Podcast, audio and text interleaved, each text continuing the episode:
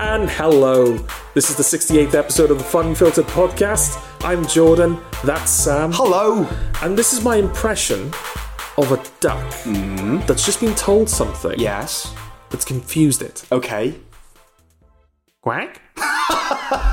Well, coming up. I recommend a show, and Sam recommends a show. Sharing. We don the gloves of critical and the shorts of review as we go 12 rounds with Creed 3. Your very own Joel and Ellie take a prolonged stroll through The Last of Us Season 1 We review the Super Mario Brothers movie. and Winnie the Pooh Blood and Honey. well, I want to recommend a little BBC show Okay. called Blue Lights. You familiar with this? Uh, Not even remotely. No, okay. Should I be? Is like Well, I don't is know. it a, is it is it is it a thing that people know about on TV? Well, the thing is, I don't watch television. Even though I watch Yeah. all the television, I don't actually watch television. Well, this is sort of what I'm getting at. Is this one of those shows that ironically only people that watch television would know about? I don't know because, as in, I don't know how heavily it was advertised. Yeah. there are no A list stars in it, so I don't know if it was heavily feted. I I don't know. I really don't know. I mean, it like it, it didn't have a Wikipedia article until very recently, Okay. and I think the one of the things that might put people off it initially is that there is a dearth of familiar faces. Right. There are a couple. I would say the most recognizable is probably Richard Dormer, who people would know from Game of Thrones Okay. and Fortitude, maybe. Right. Okay. He was leading, uh, I think, for all of it, actually. Yeah, it's kind of grim, happy valley esque in a way, okay. uh, which is it's about police, obviously, blue lights, uh, in Northern Ireland. It's very down and dirty in the streets. Essentially, it follows three newbies to the job, three trainees, two of whom are young, one of whom is a woman in her 40s with kind of a teenage son who had a career in social work but is now working for the police Okay. but it's weird. You you would expect it to be a kind of episodic. This is what happened on the beat that day. It's grim sort of thing. But it actually, there's a lot more. There are villains in it, like this Irish crime syndicate that have connections to international arms dealing and all that sort of thing. And there are twists that you don't expect, and it's a lot tighter than that kind of show usually is. Okay. It's a bit like have you heard of an American show called um, No. N- No? No. I can't even remember the title. It's South something. Park. No, it's not South Park. It's one word. Okay. And it's uh, that's very Shield esque, where it's that handheld camera. It's LA cops, Right. but it's that kind of thing. I would say Blue Lights is the that to Happy Valley's The Shield. Okay. Um, I re- it's really bothering me. It's Regina King was in it.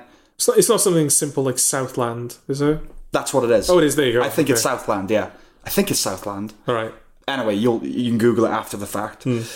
Richard Dormer is really good in it. He is the standout uh, in performances.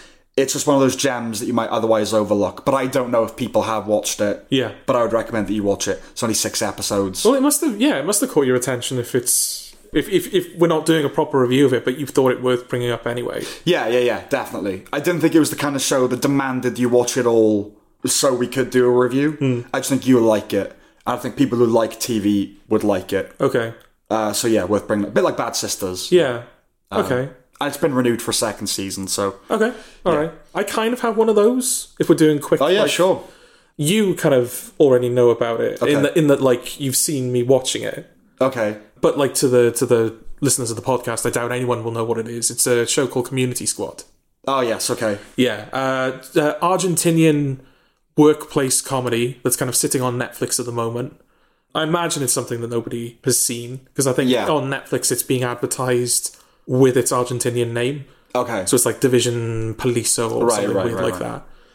I don't know what the current like state of comedy is on television in the Dire. sense. Well, I was going to say like in the sense that if you just like if you're just someone who's booting up like a comedy that's been recently like you've recently heard about, yeah. I don't know what sort of quality you you uh, uh, expect nowadays.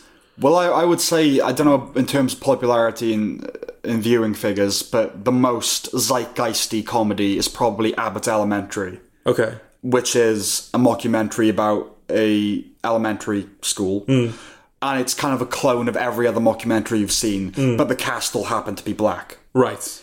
And it's not one of those like politically annoying. Hmm. There's a bit of that, but it's just the it's everything you've ever seen in a mockumentary. Yeah. It's really not doing doing nothing new with it. There's the Halloween episode, the Christmas episode, Right, okay. Twenty two episode season. You know, it's The Office, it's Brooklyn Nine Nine, it's Parks and Rec. Yeah. but I don't think it's as good as any of those. No. some people would argue to the contrary. That and Ted Lasso are probably the two biggest things, which isn't that funny, Okay. and increasingly isn't that funny. Are you an island with that opinion, or are other people saying that it's not? well, those are the two shows that win every fucking award. okay. um, I don't know what the man in the street Yeah. thinks about it. Um, you know, man with a van sort of thing. Hmm. It's not funny. It's not. I mean, comedies are increasingly not funny. yeah. Well, I was going to say um, around the same time I saw Community Squad, I found a show called Animal Control. Ah, yeah, A new yeah. uh, show. But that's a show that wants to be funny, but is just bad, bad at it. Oh yeah, 'cause I was Whereas a going to lot say of that's, comedies that's now. diabolical. That show. yeah, it's but that, really that's not just funny. bad. Like Yeah. uh, most, a lot of comedies now that are very praised, Hmm. they're not even going for that particularly. Okay. they're, they're, they're kind of comedy dramas that lean more towards the drama. Barry would be a good example, but that does what it does so well Yeah. that you don't complain about the absence of laughs because that's part of the package. Right. Okay. Whereas something like Ted Lasso, which should be basically Ted Lasso's like USP, is that it's feel good in a world of cynical comedy and all Yeah. the rest of it. But it's kind of not even that anymore. Like the second season, they tried to up the ante with he's suffering with depression and Right. uh, they have like a um, an episode that's stylized a bit like Martin Scorsese's After Hours. Okay. Which is like the episode that's a departure from all the other episodes, which is another cliche that's getting old. Yeah. Which Atlanta kind of is. Uh, Well, I mean, commu- Guilty. Community did a lot of that, but that was part of that show's DNA. yeah. So I don't know if there were comedies prior to that that were doing the single stylist. Buffy did it, right? Yeah, there's a difference. Like Community had the like, oh, this is the, the cowboy episode or whatever. But the through line is that it's always funny. Yeah. Whereas there's a lot in comedy now where you'll have the one episode that's a stylistic departure that's trying to be like a, an issue episode. Hmm. And if they're on issue like drugs or homelessness or whatever, it's like a character arc within an episode. You know, Yeah. they're kind of self consciously. Back in the day, sorry, I'm going off the tangent here. You are, yeah. But you had but, bu- but no, go for it. Okay, Yeah. you had bottle episodes, and Yeah. the reason you had bottle episodes was was budgetary. You couldn't keep affording to go out on set, or, you know, uh, out sorry, filming, um, you know, in in relocations. So a, as limited use of set as possible. Hmm. So writers had to be clever and come up with stories that worked in one location, and because that demanded clever writing, they ended up being really good episodes Hmm. because they asked the writer to go that extra mile so they're often highlighted as you know like fly with breaking bad is another example Yeah. Hmm. budgetary we gotta just keep it in the lab and it's you know it's a very divisive episode but i think we would argue one of the best episodes Yeah. but now it, bottle episodes are self-conscious in their design which is this will be the bottle episode Right. and I know that because I was part of a university course that studied script writing where we had that exact mindset of, like, oh, what could be a cool bottle episode that's going to single out the writing? And Hmm. Yeah, the- yeah. And I think it now it- it's just so tired now at this point. But yes, Abbott Elementary and Ted Lasso, I would say, represent the current state of comedy, which is not funny. Right. Okay. Um, so I was going to say with Community Squad, it's like I said, it's Argentinian, and it's sort of about this guy who's kind of going through this shit period in his life. Like the first scene of the first episode, he's sort of he's gone to buy a new bed with his girlfriend, and there's an incident that happens in the store that he freaks out about, mm-hmm. and it's sort of humiliating for him. And the girlfriend kind of says to him. You know what? I've been unhappy in our relationship for a while, but this has just proven to Yeah. me that we should break up. And then the next scene is him telling his father about that, and the father's like, "Well, you know, I was actually going to fire you today. Um, I'll give you all of your inheritance so you can Yeah. make a life for yourself, but I think it's time for you to go off on your own and live your own life." Mm-hmm. And then in the following scene, all of his money gets immediately stolen. Right, right, So he's like a really shit Yeah. point in his life, and he goes to the police to report the crime, but. Uh, unbeknownst to him, they're conducting interviews for a community squad, Mm-hmm. which is basically this cynical, within the framework of Yeah, the show yeah, now, yeah. deliberately cynical like move from the local government to co- improve the image of the police force. Mm-hmm. So it's basically just this division of disabled people Taking boxes. ticking boxes. Yeah. they have no real power. They're not real policemen. They literally just like send them out into the community to do nice things. Yes. to make it look like the police are actually good people Yes. and not corrupt as shit. Right. and he goes in for that interview thinking he's actually talking about the crime, and he ends up like doing a really good job, unbeknownst to him. And because he's Jewish, they bring him in. Right, right. They're like, right. oh, that'll be our angle. Is like, oh, we're, we're representing the Jews, Yes. so we'll bring him into this. If I was doing like a talk or presentation or like an educational like package, Hmm. I suppose, on comedy, because like the the older I don't know if it's the same for you, but the older I get, the more I find myself disagreeing with the statement comedy is subjective.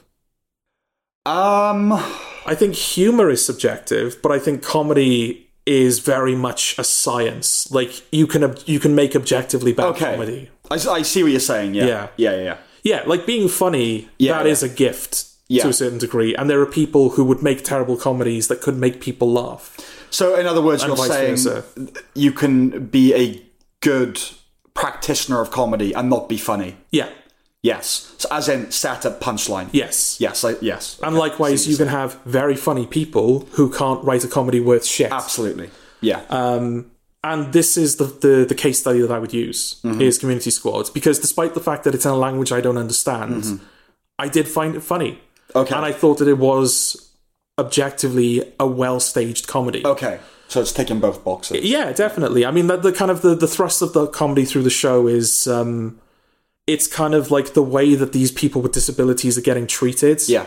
Um, but it's not like it doesn't feel preachy and it doesn't feel like it's trying to make a point. It just it's making fun of people with disabilities and it's kind of show like putting the people that are doing that in a bad light, but without being soapboxy about it. Okay. Um, like there's a moment where they're interviewing a midget for the uh, for the community squad, um, or little person, whatever I'm yeah, supposed yeah, to say. who Yeah, cares? but like in the show, they call him a midget all the yeah, time, so that's what you know. That's why it came to mind. Yeah. But yeah, they're interviewing him, and the interview is over, so he's kind of like collecting his stuff, and then the two people are interviewing kind of lean in, and they go, "We should definitely hire him because we can just hide him in places, Right, right, And the bad guys will never see him. Yes. and they turn back, and he's still there. Because like he put his head yeah. under the table, so they thought he left, but he's just still there watching them talk Yeah, about yeah, him. yeah, yeah. And he doesn't have this moment where he's like, "Oh, how fucking dare you!" He's just like he just awkwardly walks out. Yeah, yeah, yeah. So it's making fun of the attitudes towards it. Yes. Like well, like apparently well-meaning, but actually not. Yeah, yeah, yeah. And like, there's a there's a girl in a wheelchair, and like she goes out in the street at one point on patrol, Mm-hmm. and this old man just sort of comes up to her and goes, "Oh, let me help you cross the street," and just like takes her across the street where she's not supposed to be, Mm. Right. Yeah, yeah, yeah. And just leaves her there, and she can't get back because the traffic's too busy. it's kind of like extras on The Office did. Yeah. A lot. Yeah, that kind of cringe, a bit cringy. Yeah. Yeah. but it's well thought out, and the comedy in the show is very well staged as well. Going back to that little person, there's like so the the the, the whole thing with the community squad is oh you're not real police officers, you're not in any real danger, but they do f- inadvertently get embroiled in this like mafia plot. Right. Um, so there is this like real threat brewing underneath the surface of the whole show. Uh, like the first episode ends with like one of the main characters getting shot in the face. Right. So it's like a oh fuck, there is real danger Yeah, out there yeah, kind of yeah. thing. So they want to like break into this facility that they think will help reveal the location of where the mafia is set up. Mm-hmm. And the guy who's kind of in charge of everything, he looks at he's like uh, planning it with the little person, and they he sees like a box next to him that's exactly the same size as him. Right. And he's like, "Oh, if we can smuggle you in," and the, the little person's like, "Don't even fucking suggest it." And he's like, "No, I'm just saying." He's like, "No, no, no, we're not fucking doing Mm. that." He's like, "Fine, okay." And then a couple of scenes later, you're in that facility they're trying to break into, and the exact same box like is brought into the warehouse and left alone. Mm. And this camera starts like tracking in on it, and the music starts to swell. Yeah, yeah. And then you just hear this window break off screen, Yes, and it like okay. whip pans, and the little person's like Yes. coming in through the broken window. Fake out. Yeah, yeah. Yeah. Yeah. Like objectively like well staged comedy all Yes. throughout.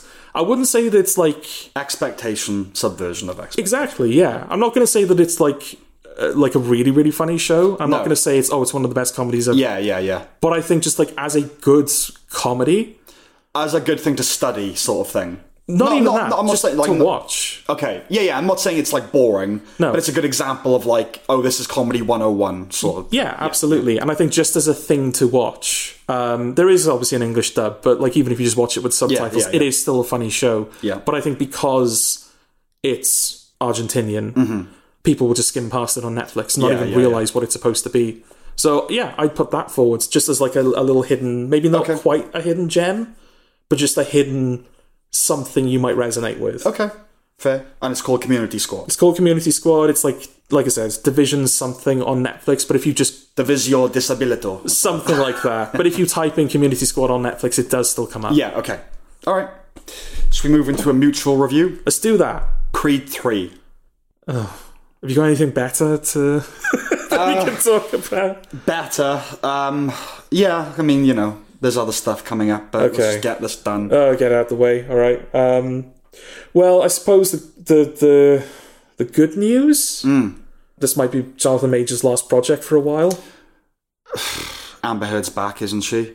Yeah, But hang on, what is, what's Jonathan Majors accused of doing? domestic abuse. Yeah, the thing with Amber Heard is, even though she is, I would say, inarguably guilty of domestic abuse, Hmm. from what we've heard, uh, whether that's whether that's just verbal or you know whatever, Yeah, people remember her as having shit the bed, yeah, uh, literally. yeah. So it's like f- f- we forgive easy, and nobody likes her, Hmm. but it's like funnier. Like there were funny aspects of that trial, Yeah. of that horrific trial. Domestic abuse. There's no like, I see the funny side. Oh there. well, well, no. Of course. So no, so I'm saying so maybe it, it will be harder for him to bounce back, but I don't know. He's the it man at the moment, and can't, you can't do bad things if you're brown, can you? Well, this is well, this is what's so strange about it is I, I don't personally have anything against Jonathan Majors. It's not like I ha- I hadn't decided. You you can share your opinion in a Uh. Yeah, minute. yeah, yeah. It's not as if like I decided. Oh, he's a terrible actor, therefore he's a terrible person. He Yeah. Hmm. must, he must be dealt with. It's just all of a sudden he was the biggest thing in Hollywood, and I felt like I hadn't been given the chance to get to know him yet. Well, that's my my only problem, really. I don't think he's. A, I don't have a problem with him necessarily. I don't think he's a bad actor. Yeah, I just don't get the Jonathan Majors thing. I don't Yeah. get the thing. You know, like he is the guy of the moment. yeah, Like in the same week, he had Creed three and Ant Man. yeah. in the pretty much. cinemas. Yeah. and I haven't seen him do anything uniquely impressive. yeah, I don't know where he came from. I don't know he came where fro- he was supposed to have proven himself or why all of a sudden Well, the- he's the the, the, the, huge draw at the moment. Breakout film was a film called The Last Black Man in San Francisco. okay. in which he was the friend character, but he kind of impressed people in that. Hmm. Uh, then he was in Lovecraft Country, the HBO show. He was, Okay, people did he was the watch lead in Oh, that, didn't they? It was a good show, Yeah. a decent show. I didn't think he was particularly great in it, Okay. but the strength of the show carried him to where he is now. Yeah. That's kind of it, you know. And then he's in Marvel Yeah. Um, As the big as, yeah, thing. Thanos Mac 2. Yeah. But there's been articles online saying they're thinking of recasting him, and then the following day is like, oh, he's already been recast. Then the day after, it's like, oh, they're, they're thinking about it. So I don't know what the situation is with him at the moment. Well, I w- I won't say the beauty, but the the beastliness of MCU is that he can easily be recast. Yeah, even Just with come up with some bullshit. even with that like post credit thing with Ant Man, where there's like billions of him in that one room, it's like, well, we'll just see the versions of him that weren't in that room But given that that are played by Michael B. Jordan or Toby Campbell or whoever the fuck they, they recast him yeah, as. but similarly with Doctor Who, the MCU is the point now where it keeps having to introduce things that are bigger and badder and, and you know more explodier and more meaningfuler ostensibly than everything that's come before it. Yeah, So the fact that until now we didn't know there existed this Kang in the MCU, of whom there are billions of iterations, surely it's just as easy to snuff it out as it was to introduce it in the first place. I didn't know about it till now, and apparently it's really important. Yeah. So you can just as easily go, oh yeah, someone like Galactus sneezed, and now there's no more Kangs. yeah, Y- You know, like that's the horror of that franchise. yeah, So maybe they will recast him. I don't know yeah. it'll be with another black man. I you know don't see them changing that. But yeah, Yeah. Yeah, because like I didn't like I didn't hate him in Creed Three. I guess no, I thought he's fine. yeah, I guess Creed Three was his chance to show me that like no, he is a good actor. yeah, when you actually put him in a role where, Yeah. where he plays a character, he can do it. And he was fine. I, he's cou- fine. I couldn't really understand him, and I don't know whether it was just the copy that we were watching was badly Right. like mixed or something.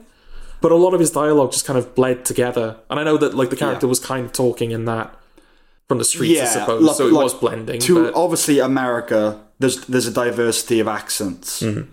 I think to our ear, African American dialects in America are a bit harder to differentiate. Yeah. Like when we think of a bl- African American, a black accent, it's o- kind of universal. Yeah. Throughout, in, in America, you know, African American.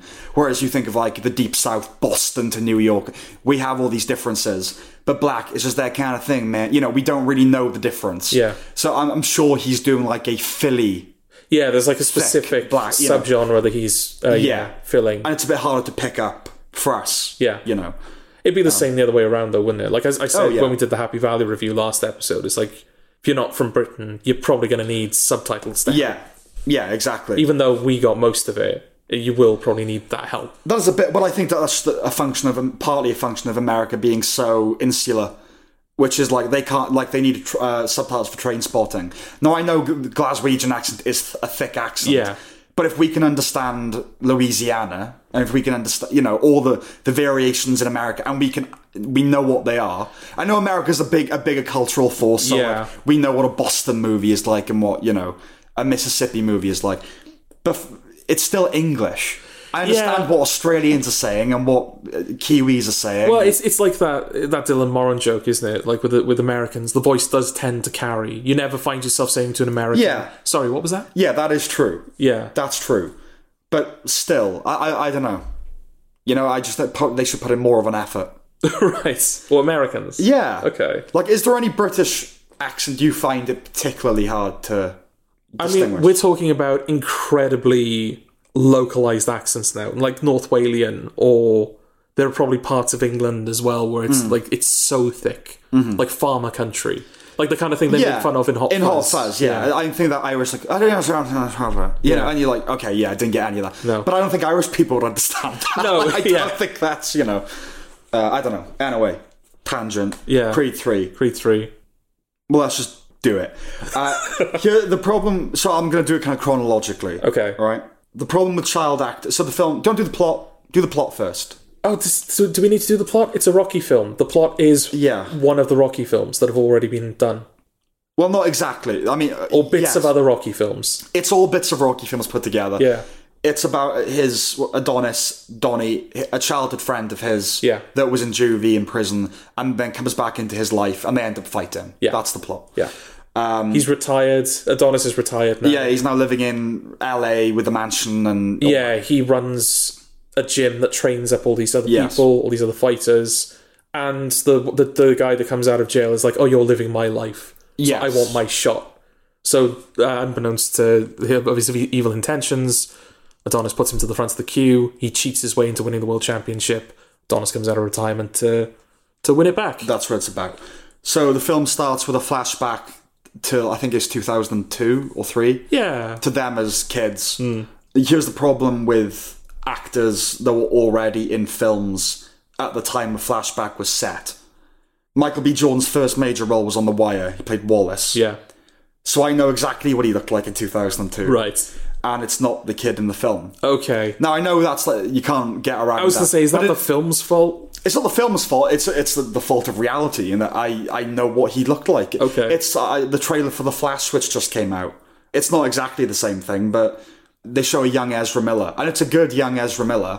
But I also know what Ezra Miller looked Hmm. Yeah. like at that age. He was in a film around that time, and I've seen young versions of him in other films, and it's one of those just. But I know that young Ezra Miller, Yeah. rather than this one. Anyway. Uh, I didn't like the Sherlock Holmes esque fight sequences. Yeah, so this film, it's the first one in the series, maybe not the last, to have actually been directed by Michael B. Jordan. Yeah. I've seen interviews as well where he's talking about basically he's talking about the franchise as though it's his now. It kind of is. Yeah, like I mean he's been the star of the last two. He's starring and directing in this one. But he's done he's done a Stallone. Well, no, exactly because Stallone did write Rocky Yeah. and the rest of them. But he directed, I think, the second onward. Okay. He didn't do the first, but yeah, the second onward. Second onwards. Um and yeah, he's talking about like uh, potentially spinning this off into like sub franchises. My assumption was with Jonathan Majors. I don't know if that's going to be reconsidered now. yeah, yeah, yeah. Because who who else do you spin off?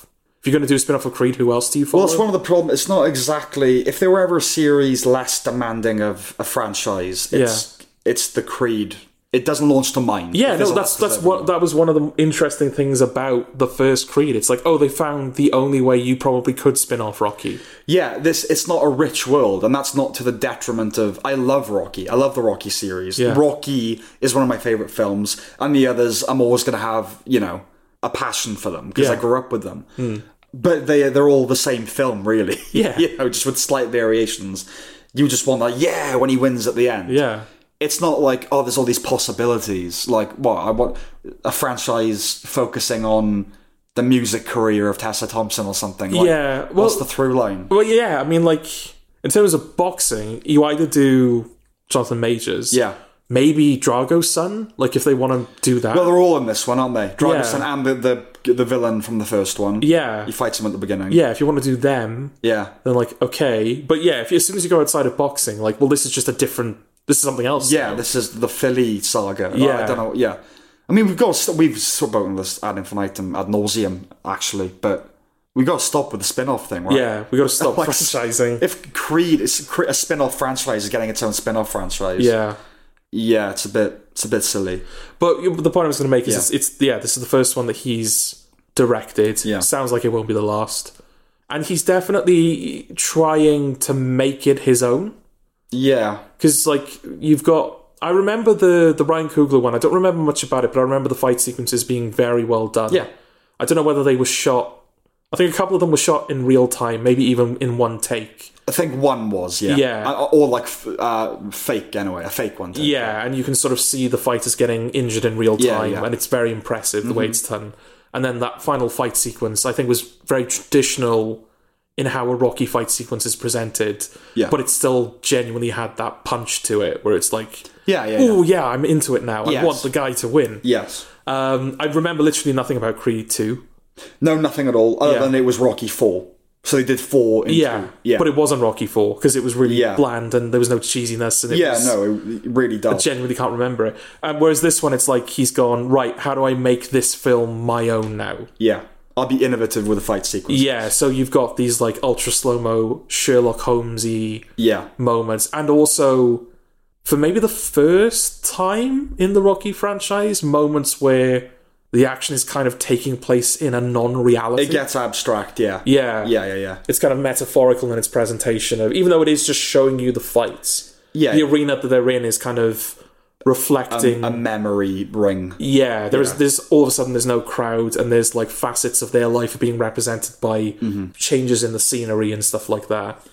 And it's Look. like, okay, is this is this still a Rocky film at this point? Well, I just think it's. I, I mean, I applaud the impulse to do something different. Hmm. But it's gilding the lily. You don't need to be that creative with fight sequ- with boxing sequences. Yeah. I just kind of want to see the boxing Yeah. done in a cool style, style, stylish way. Yeah. you know? not stylized necessarily. Yeah. like Creed got it. You know, yeah, um, I mean, the, the original Rocky films, especially the original, it's down and dirt. It's the way they boxed in the seventies. Yeah. it feels seventies. Uh, so, and that's what that's its appeal. Hmm. Whereas Creed, it's slick and it's kind of, but it's not overdone. no, It's just it's nicely done. yeah, Yeah, I don't remember the second film, but this is the same as the first one in the sense that Tessa Thompson's music fucking sucks. at least she's not writing it now. no, she is writing it. She's not performing it. Oh yeah, no, yeah. that's worse. Yeah, yeah, yeah. yeah. now multiple people are performing her music. It's terrible. Yeah. It's meant to be, I guess, like uber cutting edge, trendy music. Yeah, And it, w- well, I suppose it is. It sounds like modern music, which is like nothing at all. The boxing entrances are stupid. I know they're probably reflective of reality, but god, they're stupid. Dame, which is Jonathan Major's nickname, yeah, it doesn't really have the same inference here as it does in the States. no, yeah, It's like, oh, Dame! yeah, nothing like a dame. yeah. Uh, there's some not great green screen. yeah. Is that just par for the course with like? No, there's it like it's, it doesn't need to be like they're in the ring when they're in the ring. Yeah. Um, in Jonathan Major's like world heavyweight f- first fight, Yeah. Hmm. it looked terrible. Mm. I just thought that was a bit weird. Yeah, don't get the Jonathan Majors thing, and I, I I don't care about Adonis the way that I cared about Rocky, Oh God, no. and that's the biggest problem. Yeah, I just don't. He's not as interesting. no. Uh, he's not as root forable. So when you have like that pump up training montage, it doesn't mean anything to me. Yeah. Hmm. Because I don't really care if he wins or loses. Uh, I know they try. Oh, he's got like a deaf kid, and Tessa Thompson's going deaf, and but they kind of unwittingly make him less relatable. And so they do the Rocky Four thing of him running up to the top of the mountain. But in Rocky Four, right, the whole point of that montage, cheesy as it is, Yeah. uh, with hearts on fire, Yeah. uh, I mean, that's great, right? Yeah. 80s. But it- it's a very obvious contrast between the very institutional, slick, we're putting steroids in him, we're measuring everything, Yeah. Drago, Soviet Drago. It's like we're training a machine in a factory. Exactly. Yeah, he's just a product. It's always people watching him, like make writing down notes on their Yeah. clipboards. And then you got Rocky on his own, avoiding the Russian security forces. Yeah. chopping wood, growing a beard. You know, doing it the old-fashioned way. There are horses involved. Yeah. Uh, and then he runs to the top of this Russian peak, and Drago, he's the underdog. Even when he's the world champion, Hmm. he is deliberately putting himself back in. I'm an underdog now. I need to be that underdog. I need to leave behind all the comforts of. I need to leave behind the robot. You know, I need to be in Siberia. Yeah. Whereas Adonis is by the Hollywood sign, and it's like, do you know what you're doing? yeah.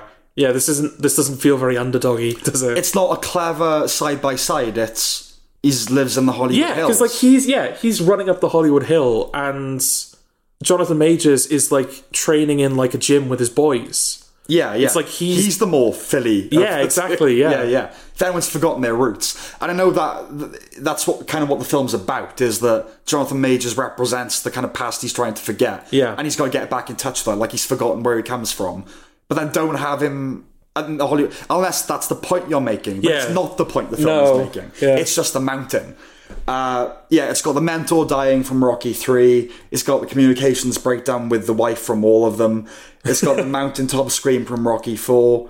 And again, Rocky Four is objectively awful in every conceivable way, and it's, But it's also also awesome I was gonna say it's one Yeah. of the most best films. from the eighties. So Yeah. don't invoke it lightly. No. Uh, yeah, the Hollywood Hills. It's like a, a, a fucking comment.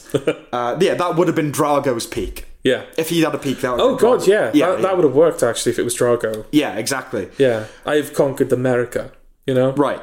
Uh, they gesture toward the classic score, and I think it's clearly trying to carve out a new identity for itself as a franchise, which it should do, but then leave Rocky behind completely. Don't use any of the music. Which the fact that he's not even in this. yeah, that's good. Yeah. Yeah. Yeah, that's like a if you are trying to distinguish it from Rocky, then yeah, maybe it is time to not include Rocky. Then write your own fucking theme tune. But yeah, that's the thing. Write your own theme tune, start your own. I know like Sing the theme tune. Right, you know. it's his like character now, I guess. And it is kind of his franchise, but it's still the Rocky franchise. yeah, it's yeah, canon canonically. Yeah, it is. Yeah. yeah. So he's always going to be anchored to that. So it doesn't feel like, unless he just starts something completely new, he's never going to be shot of it. It'll never escape the shadow of No. Rocky. No. And it's good you have, you know, a series Rocky, Rocky 2, Rocky 3. Not the most sophisticated naming.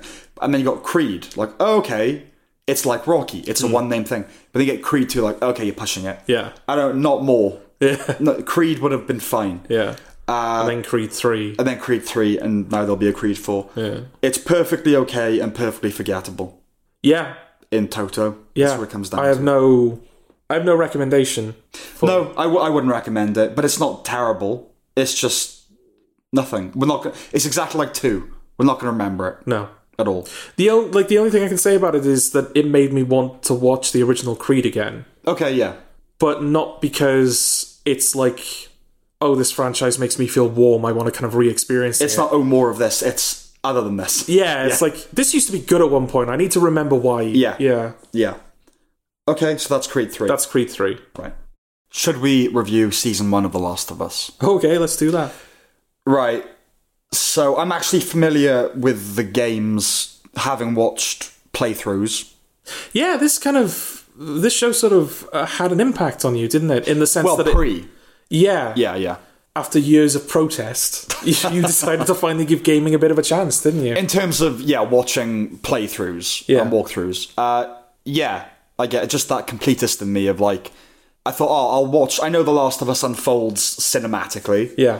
so i'll watch it so i know what you know um not necessarily to compare the show but just so i know what the show's doing i suppose Yeah. and i thought well i've watched that I can. I might as well watch everything. That's All me. the video That's my games, yeah. personality. Uh, Do you- yeah. I mean, this is something I was going to say is that, like I know that you were already kind of aware that there was cinematic storytelling in video games. Yeah, of course. You're already a fan of Red Dead Redemption. Yeah. You're already a fan of the, G- of the GTA's. You know that stuff's out there. yeah. But I guess like for people that don't necessarily know that, Mm-hmm. do you think The Last of Us? Maybe this is not. Maybe this is too early to ask this question Mm. because the question is like, do you think this is going to serve as a gateway to people that didn't necessarily know that? Right. where they, they like see this and go, "Oh, this was a video game. I'm gonna have to see what video games are now." You know? Uh, no. No. But th- that's not nothing to do with the quality of e- either product. I think it's just the people that don't know it's a video game are going to be like my father and my mother, Yeah. who aren't going to play how uh, no matter how good it is. Yeah. you know. So everyone know everyone knows it's a video game, right? Like, the, Oh, yeah, the- like, of a yeah. certain age. Yeah. Uh, no, I think everyone in general, because that's part of the marketing. Is Well, my mother w- and my father wouldn't have known, okay. you know, because that's just that I show it to them. Yeah. I, I told them it's from a game, but they, f- you know, they need reminding constantly. Yeah. Yeah. Yeah. Because Yeah. my because my mother watched it, and that was something that like she watched it more with my sister than with me. I Yeah. kind of watched it on my own at like Yeah. a different time, but um, yeah, I think that was a common question for her. Is like, so how does this work in the game? Right, right, right. like is this just are you playing this or Yeah, does this yeah. happen between the bits you play like it's yeah, Yeah, I it's get interesting it. seeing someone who doesn't who like stopped paying attention to games after a certain amount of time yeah. having to catch up to all the advancements they've kind of made Well, kind of for me, it was more just about um, like I, I'd seen The Last of Us being played when it first came out, like a bit, like maybe an hour of it. And like I said, I knew it unfolded very, it was very narratively heavy, so I thought it would be an easy thing to watch. And uh, it was more just, I- again, not necessarily to compare and contrast, just it would be interesting to see what the show was avoiding doing and what it was choosing to do instead yeah basically all to say that that's not going to factor into my review of the Okay. really factor into it at all i don't i'm not interested in its faithfulness to the source material No. that's not something that i care about i don't have a relationship with the game as a lot of people do i don't care about that i just care about being a good show Hmm. so episode one and two let's do together okay the first two episodes get us off to a very good start. Pilot is very impressive, uh, especially the prologue.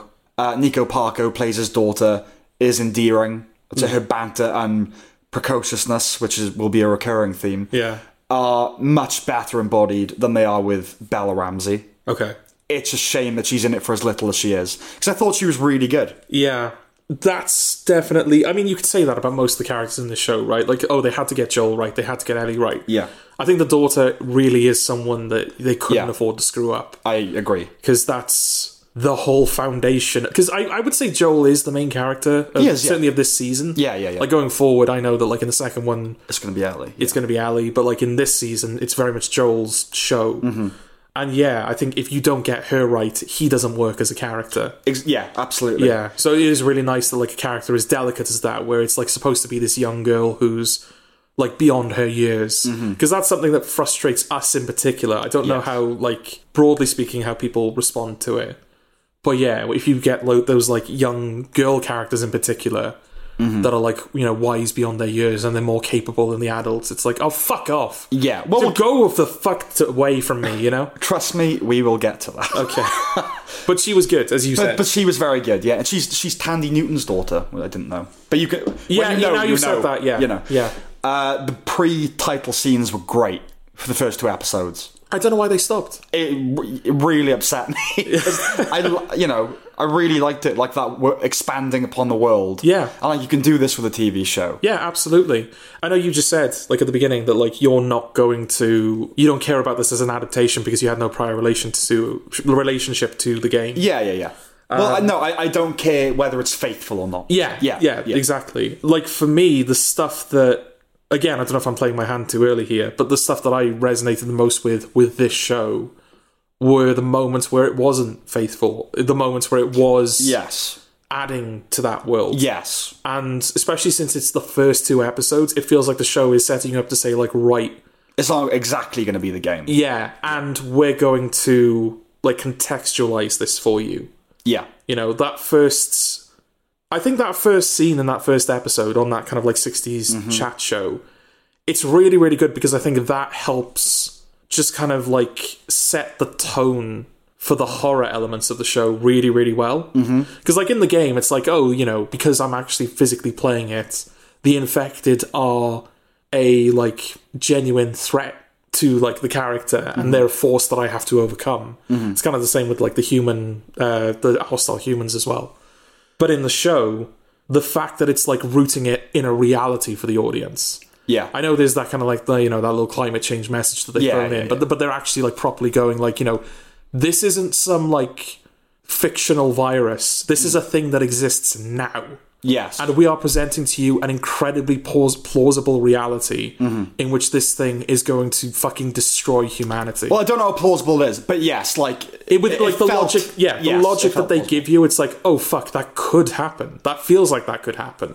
Yes, and they that opening scene instilled a confidence in me Yeah, because I like the look of it as well. Yeah. that the show would expand upon mythology and chart its own path. yeah. Um, and I think, especially 'cause- considering how infrequently the infected ended up showing up Yeah, it focuses a lot more on the human. Uh, I guess, I- which I guess is a good thing. Mm-hmm. Yeah, but considering how infrequently they show up, it did a really good job of like making them feel scarier. yes. because it's like, oh yeah, this is like, yeah, this is they've made this real for me now. You know? Well, yeah, like I said, I, I miss those pre-titles when they weren't there anymore. yeah, That- and, and bolstered by the second one as well, where because that's always the criticism of zombie um, shows or stories, isn't it? It's like, why don't you just kill the first zombie? right. and it's fine. But they bring that woman in and she's like, we'll kill who's the one that spread the virus. And they're like, we have no idea. but it's like it's the same with COVID. Isolate the first person that got it. Well, by the time you know it's out there, Yeah, and they're like, well, there are 16 candidates and all of them have, ex- have exposed themselves to the public long before we got to them. right. This virus is out there in the city. There's nothing we can. And she's like, just fucking bomb, On the, the city. city. Yeah, yeah. And it's like, oh, fuck. Like, you, you, yeah, they do a really, really good job of making the whole thing feel so grounded that it becomes like Yeah. actually intimidating. And then it just goes away. It just stops. Yeah. stops. It's so strange to me. so the title sequence is sound. Uh, It's a good title sequence. I like it. it has that the show in general has that clean HBO gold standard cinematography. Yeah. I love the ending of the pilot with um, "Never Let Me Down Again" by Depeche Mode. Yeah. that was really great. Episode two is basically plot advancement. Yeah. Uh, which is perfectly fine. The Indonesian teaser is great. They are clearly Indonesian. Yeah. You know, that's one of the things. Uh, the clicker scene is effective. The world is well designed. Uh, and you come to take that for granted after a while, Yeah. I think. Pedro Pascal is solid. He does exactly as he should. He's a great case study. Oh, look at it. What an episode of case studies. There you go. Yeah, he's a great example of casting someone outside of the race of the. Yeah. And it works. Like Where it's he- irrelevant. yeah, it, his Yeah. race is irrelevant to this. He was absolutely the right fit for Joel. Yeah, this thing. It's not an outstanding performance, a- as in, because the role doesn't. It doesn't demand it. The character's taciturn nature doesn't lend itself to it being yeah. that kind of performance. but he understands the character. he understands it. He's reliable. Yeah. He, he- when he's on screen, there's no like anxiety about No. oh, what's he gonna do? You know. yeah. I kind of wanted to delay the criticisms for as long as possible because Okay. there's because there's a lot of good to say, but it's such a fundamental issue for me that I can't skirt around it for a long time. Okay. Bella Ramsey's a problem for me, Right. a real problem for me. She's grating. Her precociousness, as Ellie is in the game, feels completely affected. As in both hers and Ellie's. No, Bella Ramsey, the the the Ali's precociousness in the show feels like an affected performance. Okay. I don't mean in a good way, like oh, it's a kid trying to act older than that. I mean, I feel like I'm watching someone act. Oh, right. Okay. Yeah, I don't mean the characters putting up shields. I mean the whole thing feels like somebody acting. It's such a shame that she's so central to the whole enterprise because I could overlook it otherwise. But she single-handedly knocks the show down a star for me Oh, shit. this could have could have been a five star show, and because of her, it's four. People people like Bella Ramsey. I Don't get it. It's got nothing to do with how she looks, even though she does look like a foot. Um, it's got nothing to do. It's it's just like her when she's like biting her nail, that thing that she does quite a lot, lo- like she's really pondering things. I just hate her. Okay. I really hate her in this show. She's not the worst, No. but I really don't like her. And it's got nothing to do with that bugbear about precocious kids, because Ellie, this is where I will compare. In the game, I didn't find it annoying. I thought it worked well, that she's swearing and Hmm. all that kind of thing. Not Bella Ramsey. No. I don't think she can pull it off. Okay. I think she's a bit too young. I think she's a bit. I know. How old is Bella Ramsey? I was going to say she's five years older than the character she's playing because I think she's 19. but- She's 19. she's 19, but the Ellie's 14. and she looks 12 Yeah. Hmm. or 11 and she's always going to look like that Oh yeah, yeah. Uh, okay so they all they well there you go that kind of explains it they cast someone that's going to look young for a while because that look isn't going to change Hmm. you can find good like what was the name of the the actress in Logan? daphne keane Daphne Keane. She was really good. yeah Yeah, like you can you can get a young looking actor or even a child actor that can act. well nico parker Uh, Nico Parker as well. yeah, yeah that's what i'm saying it's, it's not that necessarily it's her yeah. okay so it's not that she's too young well it feels like someone who's too young it feels like someone who's 11 that's being told right you gotta swear and like this is how you gotta be in this scene Right. and they're trying it on uh, i'm really surprised that she's 19 yeah. Okay. that to me is like a oh she should be much better than she is then Right. I don't know. I don't. I, I don't think saying like it feels like she's trying it on. I don't love the phrasing of that because to me that kind of implies that it's like she's she's not done it before, and so there's like an unfamiliarity yeah with like there's a disconnect in her performance because like she's not. It looks like she's not used to doing the things that she's doing. but that's what it feels like But no, I think she does. Like when she's wh- that first scene where she like kicks the food tray away and when Yeah. she does swear at people, it doesn't feel like this is unfamiliar territory to her. But I agree with you; it doesn't feel right. It doesn't Yeah, yeah. feel like yeah. I think especially later episodes of the season where Ellie does take a bit more focus. That's the weakest part of the show. Mm. Yes. In fact, I think the worst episode we'll come to it is something that we share, Yeah, yeah. which we will come to. Yeah. But yeah, there's this. There is something wrong with her performance. I I, I just can't put my finger on it personally. well I, I'm, I think it's that i think that it like to me it was like a trying too hard to seem older than her years Yeah. and like the swearing thing is cute and all that kind of thing and it's not and i think part of it is that it's the show the show has the expectation that you're coming with a oh i'm gonna like ellie and joel like that relationship is really like what i'm in it for and because a lot of people are coming from the game and they're going to have that relationship. Yeah. There's a lot of people that it doesn't matter what they were like, they were going to like Ellie and Joel because they like Ellie and Joel Yeah. like done. And I think there is there is some presumption in how the show unfolds that no, you're gonna like them. I don't know. I don't. I don't think that's fair because if that were the case, the show wouldn't have extended the prologue with the daughter. I don't think it would have. I think it would have just that would have played out fair. Like they wouldn't have spent the time building that character. Oh, you, you mean in terms of Joel? Yeah, because Joel, it really does feel like the show's going right. Here is Joel. Here's who Joel is. Here's what happens to Joel. Here's how it fucks him up. Yeah, but here's the, here's the irony. And then Ellie just literally just uh, is in the episode all of a sudden. yeah, but the irony is that I think I don't think I needed that opening sequence to be what it was to like Joel. There's such a massive gap of time between that. It's 20 years between the prologue and the show, and it's not like she's often invoked. It's just like it's kind of he's a certain type of character, and you know that's why. Yeah. But I wasn't like thinking of her often through the show. I think the irony is that if they hadn't had that opening sequence, but it was just explained why he was the way he was, I would still feel exactly the same way because he's a g- a good actor playing the character well. So it's it's an ironic thing. So I'm not, yeah, I, I don't think look, I think that prologue is just a really good prologue with a good child actor doing their thing, and it works. Like their relationship works. It was cast well. They had chemistry, and I think the show is presuming upon the chemistry between Ellie and Joel, and that's going to carry it. And I don't think necessarily that it's there, but that's not Pedro Pascal's fault. It's Bella Ramsey's fault, and a bit of the show Okay. because it, it- that's what the show is. Gonna, well, you're gonna like those two. I don't mean like them individually, but like them together. You're gonna like Yeah. them together. But it has to, right? Presume it. No, it has to earn it. No, but at some point it, ha- it just has to go, right, well, at this point the audience will like these two together. Yes, and I think actually when that point comes, it doesn't feel right. Okay. Hmm. There, there is a point where th- there's a watershed point And when it happened, I didn't buy it. And I think it's because of that that the show hadn't done enough of a good job uh, with those two together. He's a great character. Uh, well, not great. He's a good character, but Yeah. he played really well. Yeah. It's not him. But those two, I mean, we'll get to that moment, you, so you'll see what I'm talking about. Hmm. But let's talk about episode three first. Yeah, let, let- yeah. Let's let's Yeah, yeah, get lighten it back up a into bit, it. Yeah, shall yeah. we?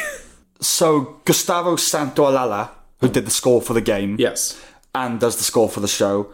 He's an at least twice wi- Oscar-winning composer. Hmm. He did uh, Babel and Brokeback Mountain, Ah, okay. uh, which leads us into episode three. Ah, okay. all right. Well, no, because just to get out of the way, there is a melody in the episode that's very reminiscent of the Brokeback Mountain score. Okay. Very reminiscent. you think that's deliberate?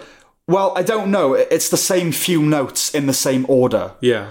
It, wa- and it was a bit distracting given the overlaps. Yes. But I'm a big fan of Brokeback Mountain, and it probably isn't an issue for anyone else. Okay.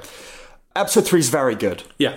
Best episode of the season? Yes, Yeah, I would say so too. uh, it's not important, no. like in you know air quotes. Cult. It's not socially important, but you can say that it's a good hour of television without claiming that it's socially significant. Yeah, well, again, this is an example of the show deviating a bit from the source material, but not failing to understand the source material, or at least the world the source material takes place in. Yeah. This story absolutely feels like it belongs. Yeah, it does. Yeah. Yeah. And it was, yeah, and it was just a nice surprise, I suppose. Well, it was like the headlines were, "Oh, it's the best episode of 20, early contender for best episode of 2023." Yeah. Now, other than like it's a bit premature, I'm sure it will be for a lot of people the best episode of 2023, but that's recently been beaten. So Yeah. they, they, can't, they can't say that. Yeah. So, firstly, hold the presses. Hmm. Secondly, this is coming from a majority of people who, understandably, can't possibly keep up with all of the TV out there. Yeah. So just rein it in a bit. There's something really satisfying about seeing someone create a self-sufficient town. Yes. Just that like routine of like seeing a procedure Yeah. happen on screen, you know? Yeah, well, it really does feel like it's the first, uh, like, like your kind of. It's not like oh, I'm yeah. I- It feels like I'm there with him building the Hmm. town, but yeah, you do kind of. It gets you thinking, doesn't it? Yeah, how would I do things? Yeah. In what order? Yeah. Yeah. Could I? Am I capable of doing that? Is that how I would do it? Right, power, generators, Yeah. animals. Has plants. he thought of everything? Yeah. Oh, yeah. He has covered everything. Yeah, yeah, I'm glad they didn't feel compelled to show a graphic sex scene. It is HBO after all, they can do that. Hmm. Yeah. and there's, that's not necessarily anything homophobic. I think it would have just cheapened it. I think it Hmm. Yeah. really would have I because would it's a love story. Yeah. and I know you can have love stories with sex, obviously, but I don't know. It would have made it less sweet if you just seen them banging. Yeah. It- no, you know, I no, I completely Yeah. agree, and I yeah, and I think that's true regardless of uh, the fact that it's two Absolutely. as well. Yeah. My only real critique of the episode is that Nick Offerman has been getting most of the praise, and I thought Murray Bartlett was better. I thought the other guy was better. I don't. know, It's difficult, isn't it? Because that is a duo that has chemistry. Absolutely. in that show, and so it's it's it's impossible to know at certain times who is bouncing off who, like who's who's the the core of this scene, yeah. and which one is kind of bouncing off it. Well, I think it's part of it is because Nick Offman. I mean, Mary Bartlett is gay. Yeah. And Nick Offman is being seen as playing against type, even though he actually isn't really. He's playing gay, Mm. which is against type. But But no, he's he's, he is playing, Nick Offerman. he's playing a dramatic Ron Swanson who's gay. Like Yeah. that's what he's doing. Uh, they- but they're both very good performances. It's just it's a tiny niggle that I've ha- that I have. Yeah. Neither are oh my god like outstanding, but they're really good. Yeah. And unfortunately, Nick Offman is a certain type that doesn't lend itself easily to diverse roles. Yeah. In Fargo, like on paper, Fargo, kind of nervous, vaguely incompetent conspiracy theorist, uh, lawyer. Hmm. But it's Nick Offerman yeah, you know, uh, doing a bit of a Minnesota accent. yeah, You you can't disagree with the criticism that it doesn't advance the story much. no, but is that necessarily a problem? No, not for me. But if people were to say that, I can't disagree with it. Yeah. It's just whether whether that matters to you or not, and it doesn't matter to me. It is a tangent. It's whether you care about that. And the series, this this is the thing, is going to have to do this. Yeah, well, that's the thing. Like, yeah, it's not. It doesn't necessarily advance the plot. No. Um, all it really does, in the grand scheme of things, is it gives Joel and Ellie transport. That's all it does. yeah. but it exists within the the story that like it, it has a place in the story that we we've already been told. Like there are things in previous episodes that get explained by the existence of these characters. Yes. these characters do interact with the main characters in flashbacks. They they are rooted in this world, Mm. and it does a lot to help bring you into. I know it's the third episode. It's like, well, we should be invested in Yeah, the world yeah, by this yeah. point, but it does good do a good job of like bringing you into that world a bit more. Mm-hmm. So it's like even though it doesn't necessarily advance the plot, it's not perfunctory. It's not No, pointless. no, it's not puns, and it's just a really good story, self-contained story, well told. yeah, You know, it's yeah, very well, yeah, Lindelofian. it's very Lindelofian. yeah. That's the thing. You could watch Yeah. this episode in isolation. it's like the third episode of The Leftovers, Mm. which is thematically it complement. It's the Matt episode. It doesn't really go much past that. Yeah. Anywhere past that episode, but I, I know like on the um, was it the Chernobyl podcast or maybe it was The Leftovers. F the HBO HBO did a podcast for one of those shows, and Craig Mazin and Lindelof were together, one like talking to the other about this show. I just can't remember which was which. Okay. But they do know each other and they're friends, so I wouldn't be surprised Right. if Lindelof um, was a consultant. Let's Oh, say. okay. I'm not like cr- it's all amazing. I'm not saying, but you know, it reminded me a lot of okay. of, of Lindelof. Uh, yeah, it's not going to be possible to put the game on TV to just transplant it. Oh no, to TV. yeah, yeah. There's too much uh, filler. yeah, with its stealth component and finding things, and a, a lot of it's about the environments and how you navigate it, like with the ladders and all that kind of thing. It's gonna have to do these cutaway character stories. Yeah. And I'm okay with that if they're all like episode three. Yeah. But they're not, are they? But we'll get to it. Okay. Oh, we're still not there yet. We're still not there yet. okay. I wondered a lot about how different the show would be if it wasn't so loyal to the games. Like they had the premise, but they could do their own thing. And this essentially completely original episode shows what it could be like. You know, I loved the sitcom aspect of the double date dynamic. Oh yeah. Like Frank and Tess get on like a house on fire, but the two more masculine guys dance around each other, and this manifest is Bill openly holding him at gunpoint at the dinner table. I love that. It was just little things for me. Like I love the li- when they're a bit older, when they're toward the end. Yeah. The little wink that Bill gives Frank, like he's he's painted. He's now mo- immobile in a chair and he's painting. Yeah. And uh, Bill is like tending to the garden, and he just like gives him a little wink. Like that's it's l- it was love. Yeah. You know what I mean? Like true love. I love the song that's that runs throughout the episode. Yeah.